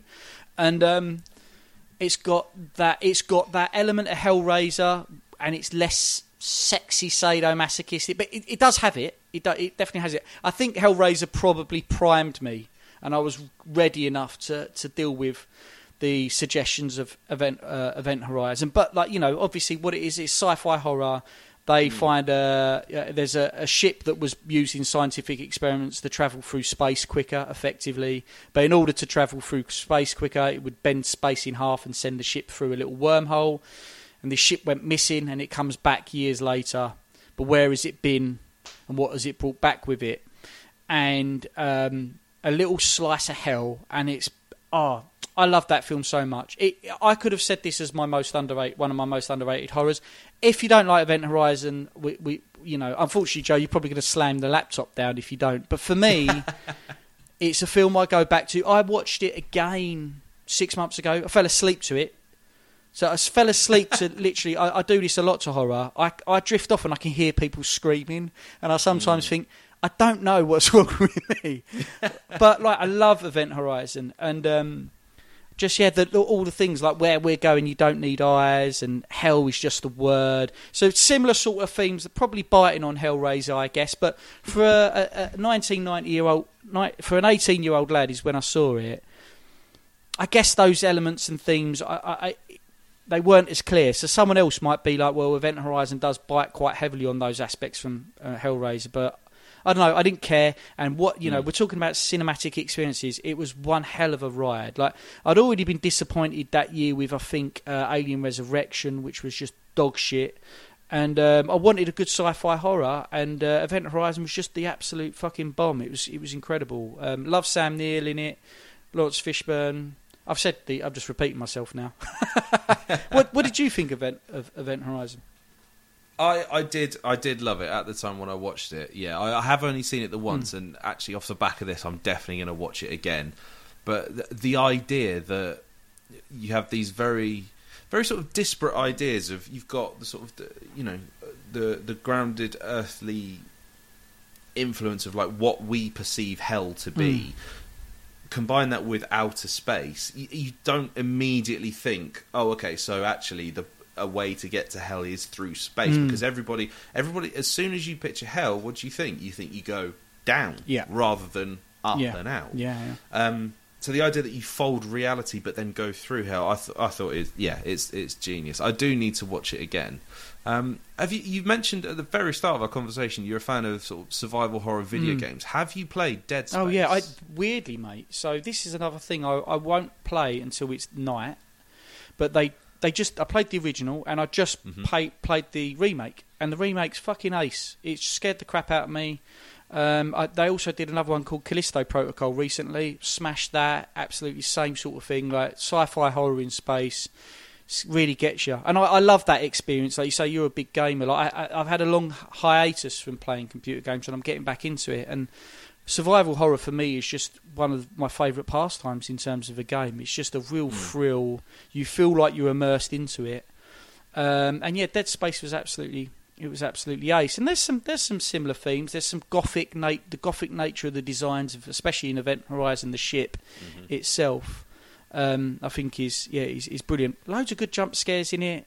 Other themes in there about loss and you know uh, that that, uh, uh, yeah uh, from Sam Neill's point of view and his partner who kills herself and putting his work in front of it and yeah, it's great. It's it's a it's a decent one. I, I would recommend it. And uh, interestingly, another bit of trivia: uh, they did film for the sort of like hell scenes. Liberate tutemet, or uh, save yourself. Um, they they they filmed loads of these horror sequences, right? Like that were flashes of hell, and you do get Mm. them in the edit of Event Horizon, but they cut fucking loads of it out. Like they said that the stuff that they filmed was just unbelievably graphic. Like, uh, and the crew w- were not. Ha- some of the crew weren't happy filming it or refused to film as- scenes of it um, because it was really like the worst sort of themes that they started. Oh, let's go for it. Let's spend a load of money and really film some graphic, horrible imagery and um, Mm. you know um, themes within that suffering as well. And they couldn't. They the, the they couldn't. It wouldn't have get classified with it. They would wouldn't have been able to come out. So they had to just dump it all. And I don't think anyone's really got it as well.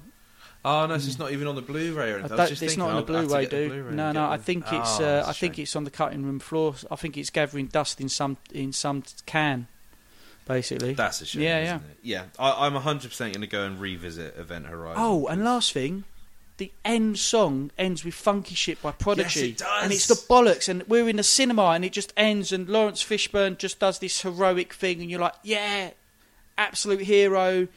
And then it ends with, oh my god, that's the funky shit, and you're just like, best ending to a film ever. We were charged up with adrenaline, and then like wanting to dance. It was, it was, it was the bomb. One hell of a. That's a proper cinema movie for me. I loved it. Excellent. Event Horizon. It's on your shelf, Mhm. Chris. That's smash it. Right. Let's go for your ninth disc. What, to your mind, is the most underrated horror film? I'm intrigued with this one for you. Go on, hit me with it. Um, wouldst thou like the taste of butter? Oh, yes. I would like to live Yeah. deliciously. Oh, Thank mate. you. Yeah, absolutely. Well, Black Phillip, eh? Um, so uh, it's The Witch by uh, Robert Eggers. I mean, oh man, I fucking this. I watched the first time. The reason why I feel it's underrated is because I didn't rate it.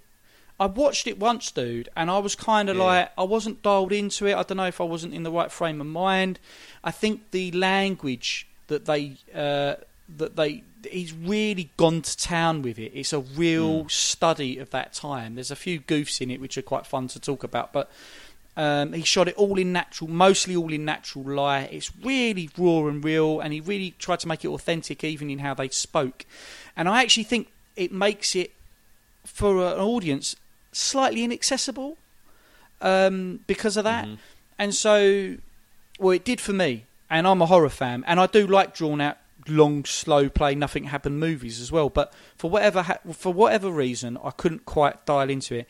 And then the second time I watched it, I was like, I think this is now in my top five of horrors. Like, I just, it fucking blew me away. And it's got, it's there's there's lot a lot of subtlety in it, and there's a lot of like. Um, you know, you, you watch it a few times. I actually once watched it with subtitles because uh, Molly was in the house and she doesn't, she hates horror films, and so me listening to a horror film downstairs. Our house is really small, even with the doors closed, is basically her having to sit in the room listening.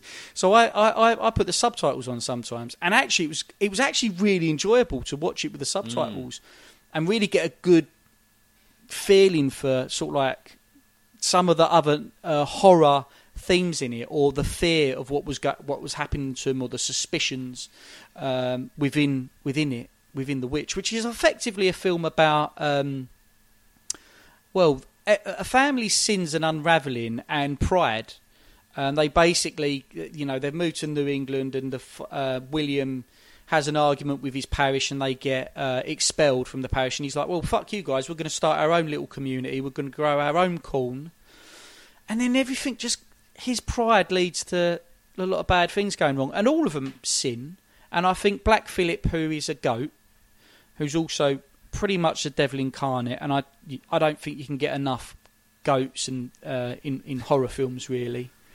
Uh, was there one in Drag Me to Hell? I think so. Um, Yes, there's a goat. It floats about. It's, it's, like, it's played for comedy. Yeah, it is, one. yeah, But it is. yeah, yeah. yeah, but oh my god, I love it. Um, great cast. Uh, Anya Taylor-Joy, obviously, who's who's the bomb, um, and, and and Ralph Ineson, who from uh, Chris Finch, bloody good Puritan. exactly Finchy. It's fucking amazing in it, and it's it's yeah, It's, te- it's still it's it's subtly terrifying, and I think you've got to pay you've got to pay pay attention. Like that's not fu- that's not a fun thing to say to people, is it? No, if you really pay attention, you'll get a lot out of this film, and I guess that's why I think it's not underrated by horror fans. I feel like, but it's hmm. not going to have like it's not Scream. Do you know what I mean? it's it's not your your Friday night horror movie, move you know, cinema audience, is No. it? No, I, I do appreciate what you're saying actually about it being slightly inaccessible because. I remember at the, at the time it came out. We've got um, a, there's an, so me, my wife, and then a couple of other friends. The things that we get together to do is play board games and watch horror movies. What a night! And at the time, oh, great, Uh, brilliant weekends Yeah. with them. Um, and at the time it came out, and I, you know, because being a horror fan for this long, I listened to podcasts all about. Blah, blah, blah, knew this thing was coming out. Sat down to watch it.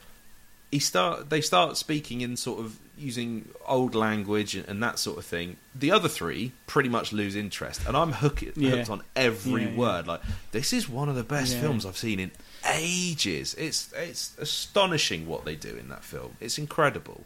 Yeah, absolutely. I think Eggers is our Hitchcock in to an extent. I, I do. I, I, I will give him that sort of hype. I just think that, like he's like just every film that he's done. I mean, like even do you know what Lighthouse I struggled with to start with as well, and yet I'm still there with like I'm still struggling. Yeah. I've watched it once Yeah, and I'm like, yeah, yeah, eh, I will go back. I've to come it. round to it again. It's it's mad, and it's like you know some of my favourite art. And I, I always used to think this with music. Like some of my favourite music is is stuff that on first listen Yes. I weren't on. I weren't about it. And um. I, he he switched. I was obviously always loved Willem Dafoe, but in terms of Robert Pattinson, that was the that was a watershed moment for me. Mhm. Is seeing him in that and then going, okay. Actually, he'd done some other good shit before that that I, I had to then go Yeah. back and watch because I had, Yes. had him penned as Twilight and thinking, being a big fan of vampire horror, Twilight really weren't ever pushing, you know, the the right buttons for me and uh, so I kind of put, I've kind of written him off a bit. And Lighthouse, and obviously he's, he's done fucking. Um, I'm going to say the Viking, and it's not the Viking, is it? How have I, how have I, Northman. The Northman. Why is it the Viking? The That's the shit. The Northman is the shit as well. And yeah, but anyway, we're talk, we're supposed to be talking about the witch. Um, it's there's scenes in it that for some people, I think I actually went and I was trying to find because I, di- I didn't want to rewatch it. I was trying to find a uh, like the whole thing. I wanted to watch one bit of a scene today Mm. because I wanted to talk about it more accurately, and I couldn't find it because it's such a small bit that most people it's easily overlooked as the other some of the other scarier things that happen in that film, right? But there's a scene where Caleb, the one the kid who meets the uh, witch in the woods, who's really Yeah. beautiful, then grabs in and kisses him basically. And I mean, I think it's worth the trade. I think it's worth dying. She, that witch was hot. um, I'll go to hell. Anyway, Caleb is basically in a uh, in in a sort of like sort of like uh, fever, and I think the devil's trying to take his soul, and he refuses. Good lad, I wouldn't, and he dies. But while while he um, is writhing around on the floor, they're all having arguments, and I think one of the little kids, Mercy, is blaming Tom Thomasin for being a witch. So that's a sin in itself. Even the little kids are sinning because it's a big thing to say that back then but they are trying to get the little kids to say a fucking prayer, and they're like, I've, they've forgotten the, I've forgotten the words. And I was just the thought that these little kids weren't saying the words of a prayer they would know. And then mm. Tomlinson says, well, they've struck a deal with Black Phillip. And the thought that all of this was happening, I'm getting heebie-jeebies. All of this was happening. A lot of it was because two little kids who had been playing with Black Phillip and singing songs about him in the courtyard had invited the devil in, and they're the ones who've re- made a pact with the devil because they can't fucking say the Lord's hymn. To me, that was like that's great horror, man. That is up there with any other sort of portrayal of horror. And like so, again, it's like there's loads of stuff like that in uh, in that. There's like like William dies, but he gets gored by Black Phillip. He falls into a pile of wood that he'd been cutting. And like that wood is like almost uh, like a, a metaphor for his pride and his wrath, and that's what kills him.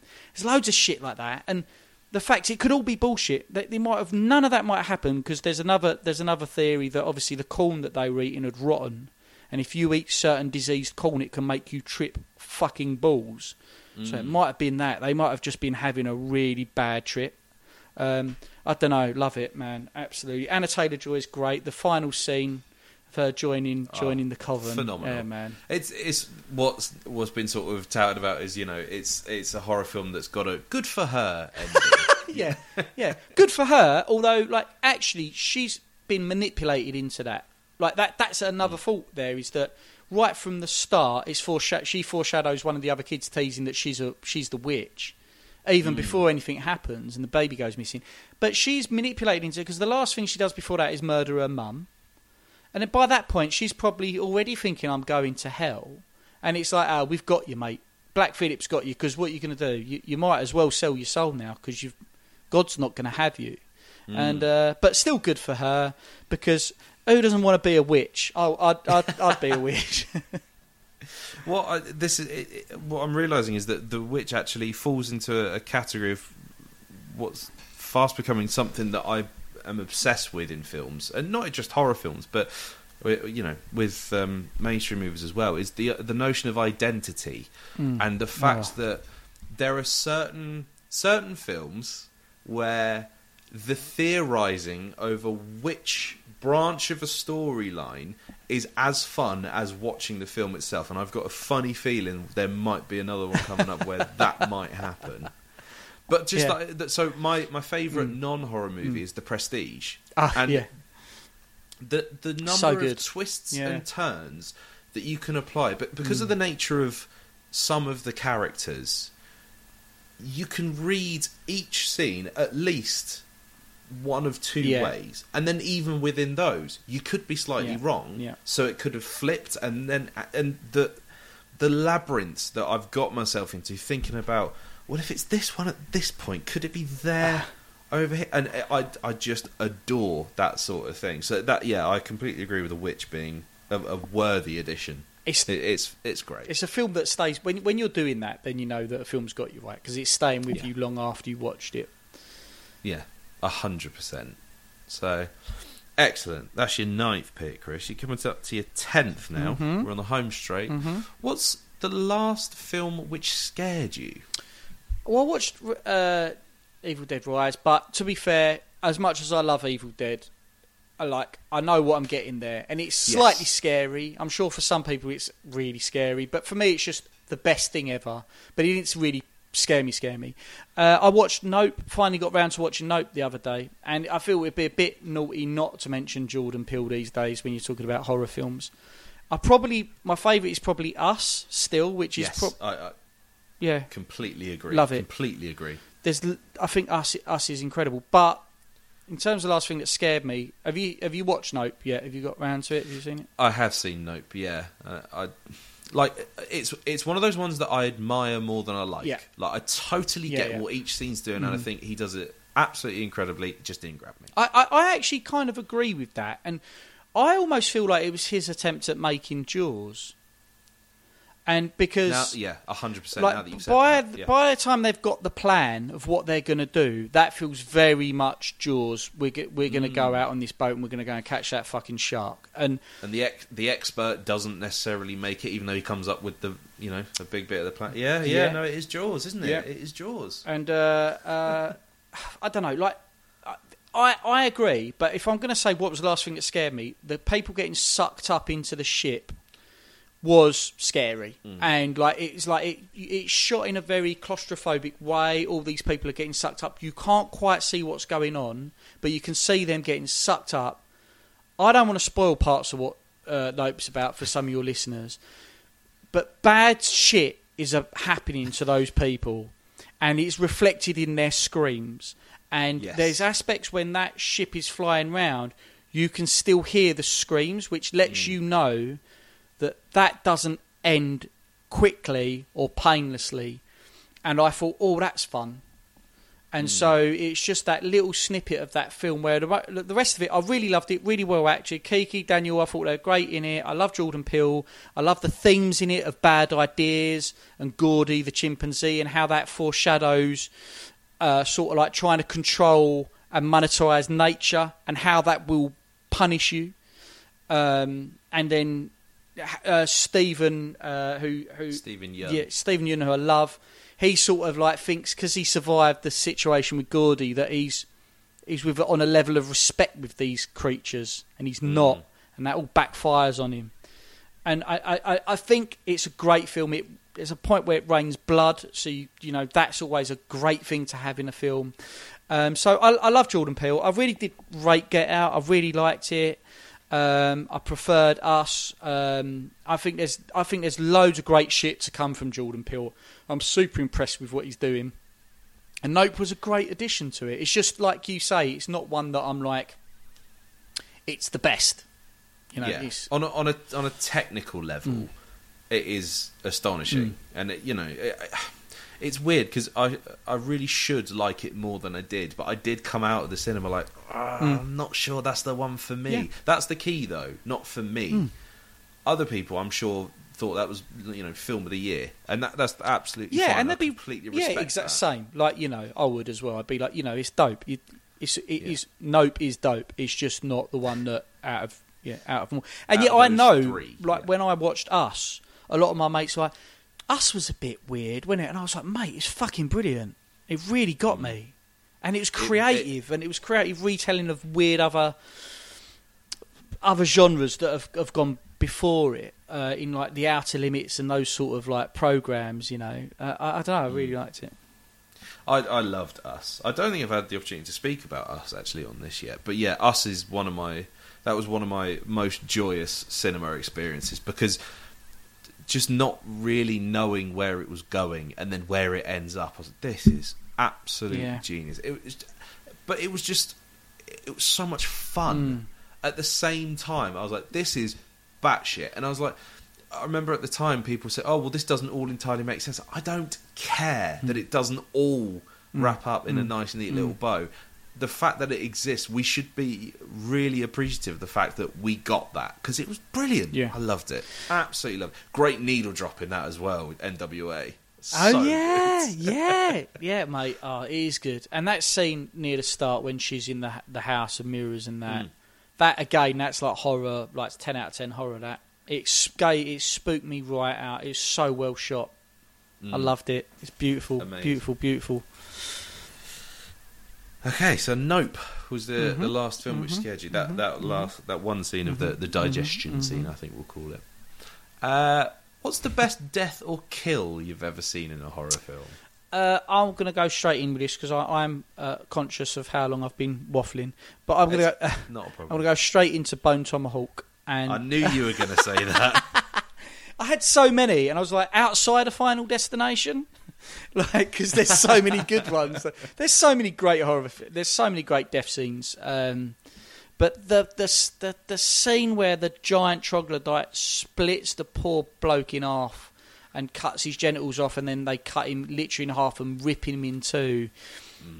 You know, to to to to bite on uh, Becky Dark saying visceral. Oh God, that's visceral. and you're helpless to it as well. Like there's nothing like a bit of helplessness in a horror film mixed mm. with really, really painful things happening to really just get you as a human being like, oh no. And that shit in some form or another has happened to poor sods in real life all the time. I'm just you know, but but Bone Tomahawk is is just such a good film. I think again that could come under underrated movies like Western Yeah. horror. Let's get more of it, man. Like honestly, do you know who needs who, I'm gonna I'm gonna phone Jordan Peele up now. Get on it. Um, we want yeah. spaghetti western Oh horror. mate, it's so good. It's a it's a it- I watched Bone Tomahawk and I laugh all the way through it, and and and people are like, "Why are you laughing?" I'm like, "That's really funny. It's black humour, but it's really funny, and it's also Yeah. horrible and dark and drawn out and slow. Uh, But for me, it's perfect pacing, and and I think the concept of troglodyte, you know, the idea that back in the Wild West, where we hadn't discovered much country, or put, they'd leave parts of the areas alone, for troglodytes to still be knocking around, and how they then did the character design of the troglodytes with the the windpipes, with the bone in their Mm. windpipe. Oh, that's just such good horror. That is. Yeah, it, it's incredible. It's a great quest movie, isn't it? It It's a great. yeah. We're off to save the princess, but then it's just it's just not that straightforward. And the fact that they lose the horses Yeah, and then yeah, yeah. has got an injured leg, so he has to walk, and the others get there before him. Oh, it's it's a great film that Bone Tomahawk and incredible hair and beard work from uh, Mr. Kurt the man Russell himself. Kurt, Kurt Exactly. Russell, the absolute legend, the hero. Uh, yeah, exactly. Bone Tomahawk, Split Chap. I'm going to call that kill the Split Chap. It is great as well. It, it's a fantastic film. Definitely go and see that if you've not seen it. Um, your twelfth disc, then, Chris. oh, just quick. Uh, I, I, t- I forgot one shout out, Joe. I'm no, sorry. go for it. Uh, everyone's happy when they see the the monster die, but I think uh, the fly, when the fly uh, puts the shotgun to its own head at the end of the movie, is one of the most heartbreaking death scenes in any horror film, and is just one of the best horror films of all time. And yeah, for many reasons. But when it picks up that fucking pulls the shotgun to its own head, after it about to, it was trying to do something really bad. and then she, you know, obviously, the final girl, as it were, um, you know, uh, prevents that happening. And yeah, um, yeah, it's horrible. It puts the gun to its own head, and I'm just like, oh, that's the right thing to do, but my heart's been broken, and also you're a horrible creature. Yeah, but I mean, like, is that not a metaphor for you know the the people who look the slickest, the cleanest, the smarmiest? You know, they're always the evil bastards, Yeah. and it's the ugly gribblies who are your mates. Yeah, so. yeah. Yeah, that's fantastic. That movie as well. Isn't it? The the what's the line where he says, "I'll, I'll hurt you if you stay," or is it, Yeah, I'll hurt you if you stay. Heartbreaking. Yeah, yeah, Heartbreaking. Yeah, yeah, absolutely. Oh, um, I think one of your other guys said, "Am I am I a fly that dreams of being a man, or a man that dreams of being a fly?" It's great. Jeff Goldblum, Geena Davis, fucking excellent performances. Yeah, the bit that stands out to me in that always is when she uh, she gives birth to the Oh, weird mate. pupa thing. Yeah. That creeped me It's out rough. for a few years. Let me tell you. okay, uh, we'll go for your penultimate disc Mm-hmm. then, Chris. Can I have one film from your favourite horror director, please? Yeah, um, the thing. yeah, I knew it was going to. be. it's it's like it's it's probably I've not talked about other sci-fi horrors like Aliens or Alien, and they trans they almost transcend the uh, genre. I often say, uh, but the thing for me is like the like aside from other exceptions, would be my favourite horror film of all time. I just think it's amazing. It's Lovecraftian before I knew what that meant. It's body horror. It's survival horror.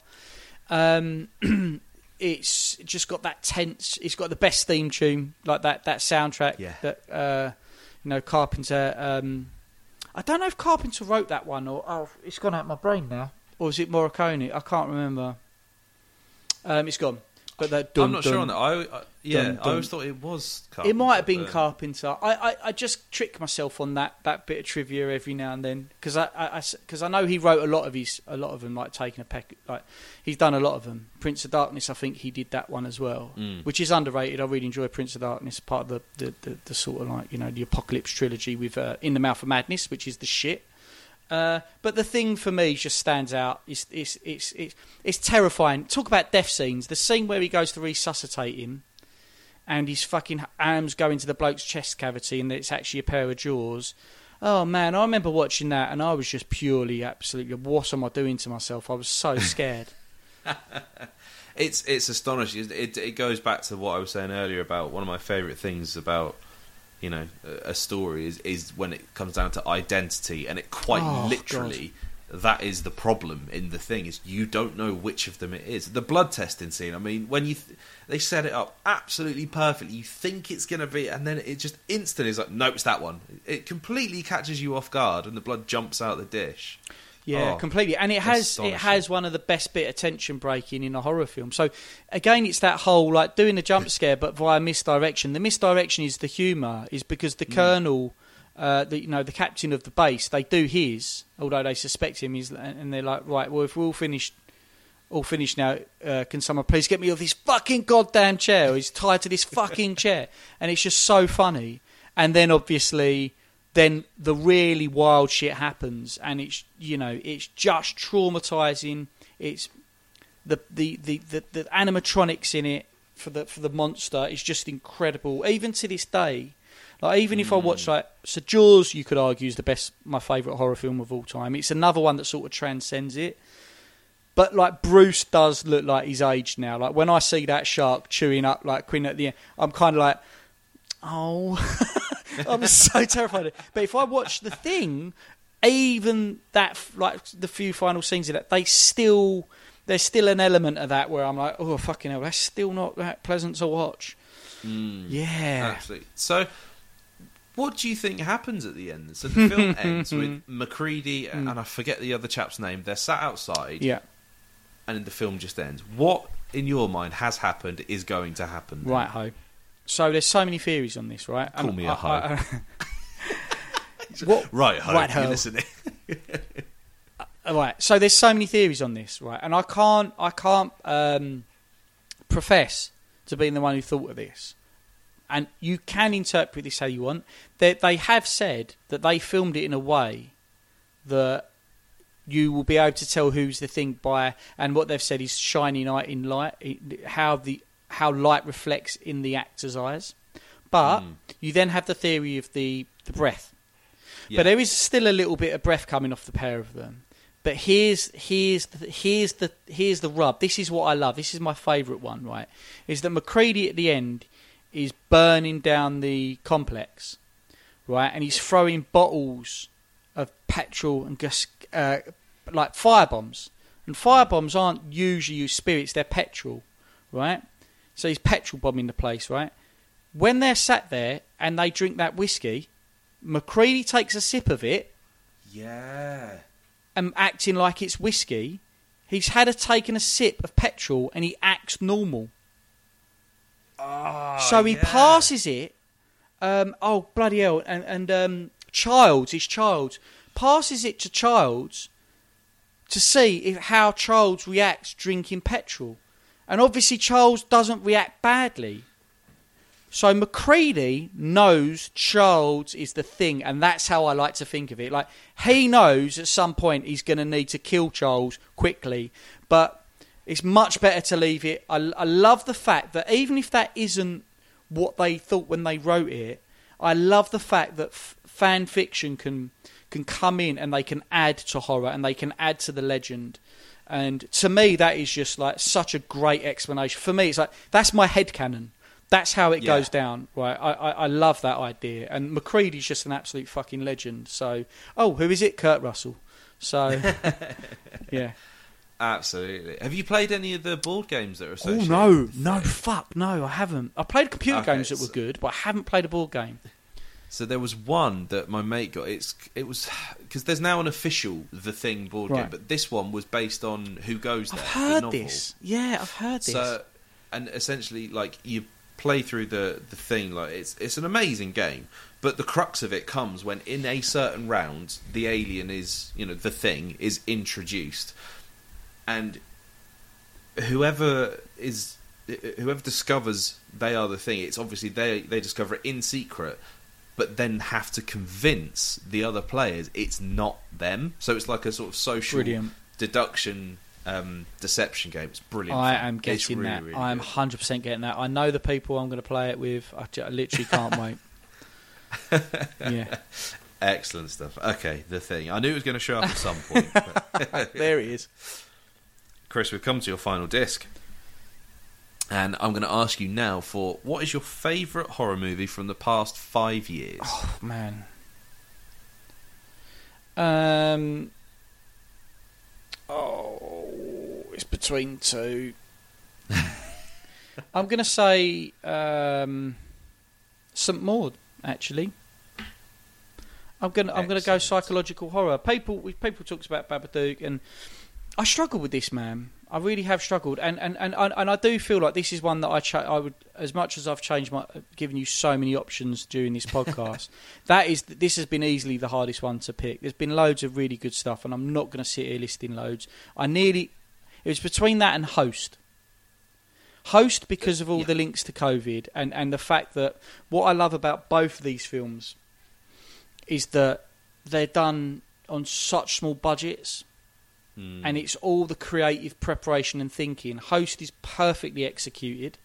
Um, I was going to say again a shout out to Jed Shepherd, who's one of, one of the uh, writers on, on Host. He went on to do Dashcam, which I fucking loved and I feel is underrated. yeah, um, hundred percent. He's got some other absolutely quality stuff uh, coming out. I, I went and met up with him last week. He's coming on our podcast soon. I, I, you know, I just think both Host and St Maud feel like they're within reach. Like you can you could make them because they're so small. If you had the talent and you knew horror well, you know, I just love them both. But so I, I've called out St Maud because um, it was only one that came into my mind today. As I was like uh, going over so many other horror films that have come out recently, and I forgot how much I enjoyed it and how much. It's just that psycho. I, I, I kind of do like psychological horror a lot. I love the fact that it's a, a, a poor girl dealing with trauma who sort of like has, has, has had a situation where it's resulted in one of her patients effectively dying, and she's very religious and she was a bit of a wild child as well. But then she found religion, and then now she's been asked to care for a woman who's like basically terminally ill, got very very ill, who's not who's very liberal. So the other end from conservative to liberal, and she feels like she's going to help save her soul before death. And she feels she's making progress there, and they have it. They share a religious moment midway through the film where she, where Maud, Maud really feels like she's sort of like, uh, you know, g- g- made the connection. The actress is um, uh, Morfydd Clark. She went on to do that. She's in the Lord of uh, the Rings sort of stuff now. But it's fucking great, man. And but she's she's obviously having a bit of a meltdown, and she starts doing towards it like later on in the film, like self-flagellation and. Um, and then obviously you get the last two, like the last two final scenes where she's been made a bit of a fool of, but she's by this point absolutely in belief that she's in co- communion with God and doing God's work. And then there's a there's the final scene where she basically on the beach douses herself in acetone and sets fire to herself, and in her mind, she's she's she she grows wings and she goes up to heaven, and then it snaps to the reality, which is her flesh melting off her, screaming on the beach while onlookers watching horror. And I'm like, oh, thank you for that. What a what a cracking little, just such a. There's no fat in that script. Mm. Yeah, that that's actually a very good point. Yeah, it's very lean, isn't it? Mm. It knows what its message is, it knows what visuals it wants to hit, it knows what beats it needs to hit, and it just. It, again, it's something you said earlier. You know, it it looks effortless. Mm. That film looks effortless, and yet it's just it's so full of huge ideas, and it's it was my first cinema experience going you know going back to the cinema. Oh, really? After lockdown was Nice. Saint Maud, and I I was so elated that I, I went into it. And like you know, I'd heard a couple of good things. Just like, oh yeah, it's you know the latest horror film. I was like, right, well, we better go see it. Yeah. And I, I, I came out of that, and I turned to Lisa, my wife, and I went, "That was a fucking masterpiece." And she turned to me and went, "I hated that." Yeah, I get it. I get it. It's Yeah. it's easily there's so many big films that we, that we could have talked about now, but you know what? I, I, I always love horrors that are simply executed. I don't. I think Yeah. horror can be told in so many different ways, and psychological horror. I think is a is a great way to do it. There's not a lot of talk. There's not a lot of talking in it. When when we've we've spoke about so many films, even dialing back to like Hellraiser, like these these big clever dialogues. I mean, I was mentioning Midnight Mass earlier. There's some great mm. dialogue in that.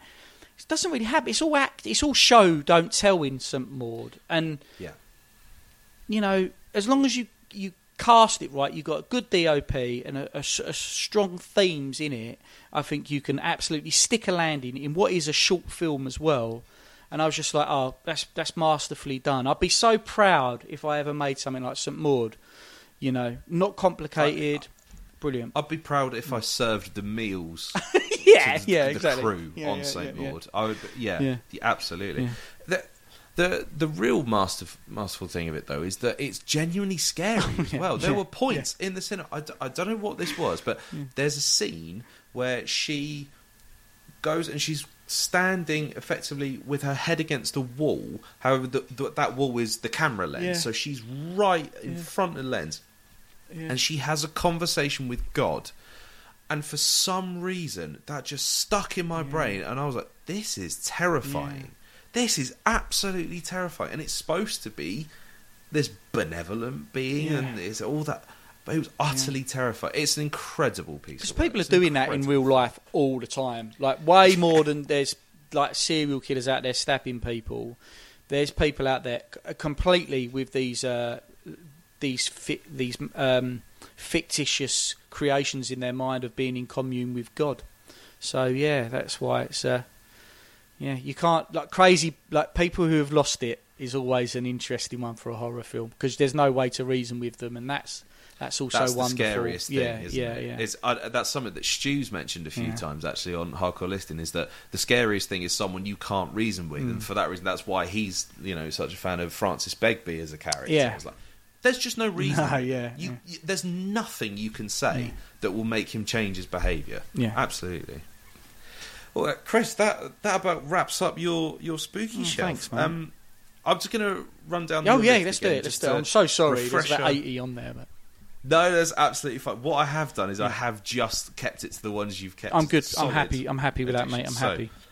So your shelf reads thus: Night of the Living Dead, Hellraiser Three, Scream, The Haunting of Hill House, Ghostwatch, Paranormal Activity, Martyrs. However, it does have the Dusk Till Dawn disc in it as well, just to calm you down afterwards. Event Horizon, The Witch or the Witch, Vivitch. Nope, Bone Tomahawk, The Thing, obviously, and Saint Maud. Now that it's set in stone Yeah. and there's no alterations at all Yeah, at yeah, any time sure, sure, possible, sure. are you happy with that as your A- absolutely, yeah, absolutely. I'll. Uh, you, you're welcome to come over, and um, I'm just going to make you watch Hellraiser three. That's what I'm going to do.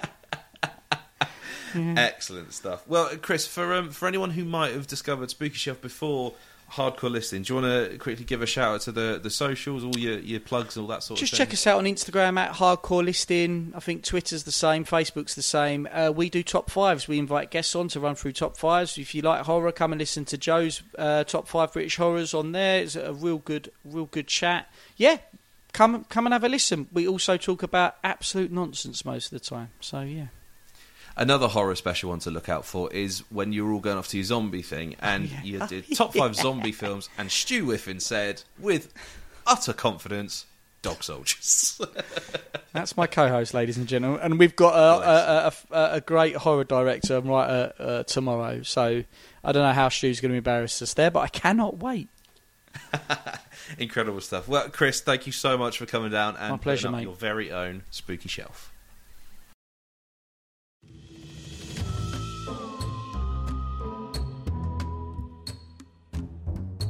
Well, there you go. That was Chris Glasson on the Spooky Shelf podcast. I really enjoyed that conversation. That was a really good chat. It felt really, really good. Remember to subscribe to the Spooky Shelf wherever you get your pods. You can find me at Spooky Shelf Podcast on Instagram. Thanks very much to Cosmic Itchin for creating the incredible photography and artwork for this podcast, to Mike Leach for creating the Letterboxd list, and to Raoul Coley and Mike Flanagan, because I'm going to keep saying this until the end of time. Oh, I've got Dan Parkinson there. Uh, I'll be back next week with another big old spooky show. Have a lovely week, and see you next time.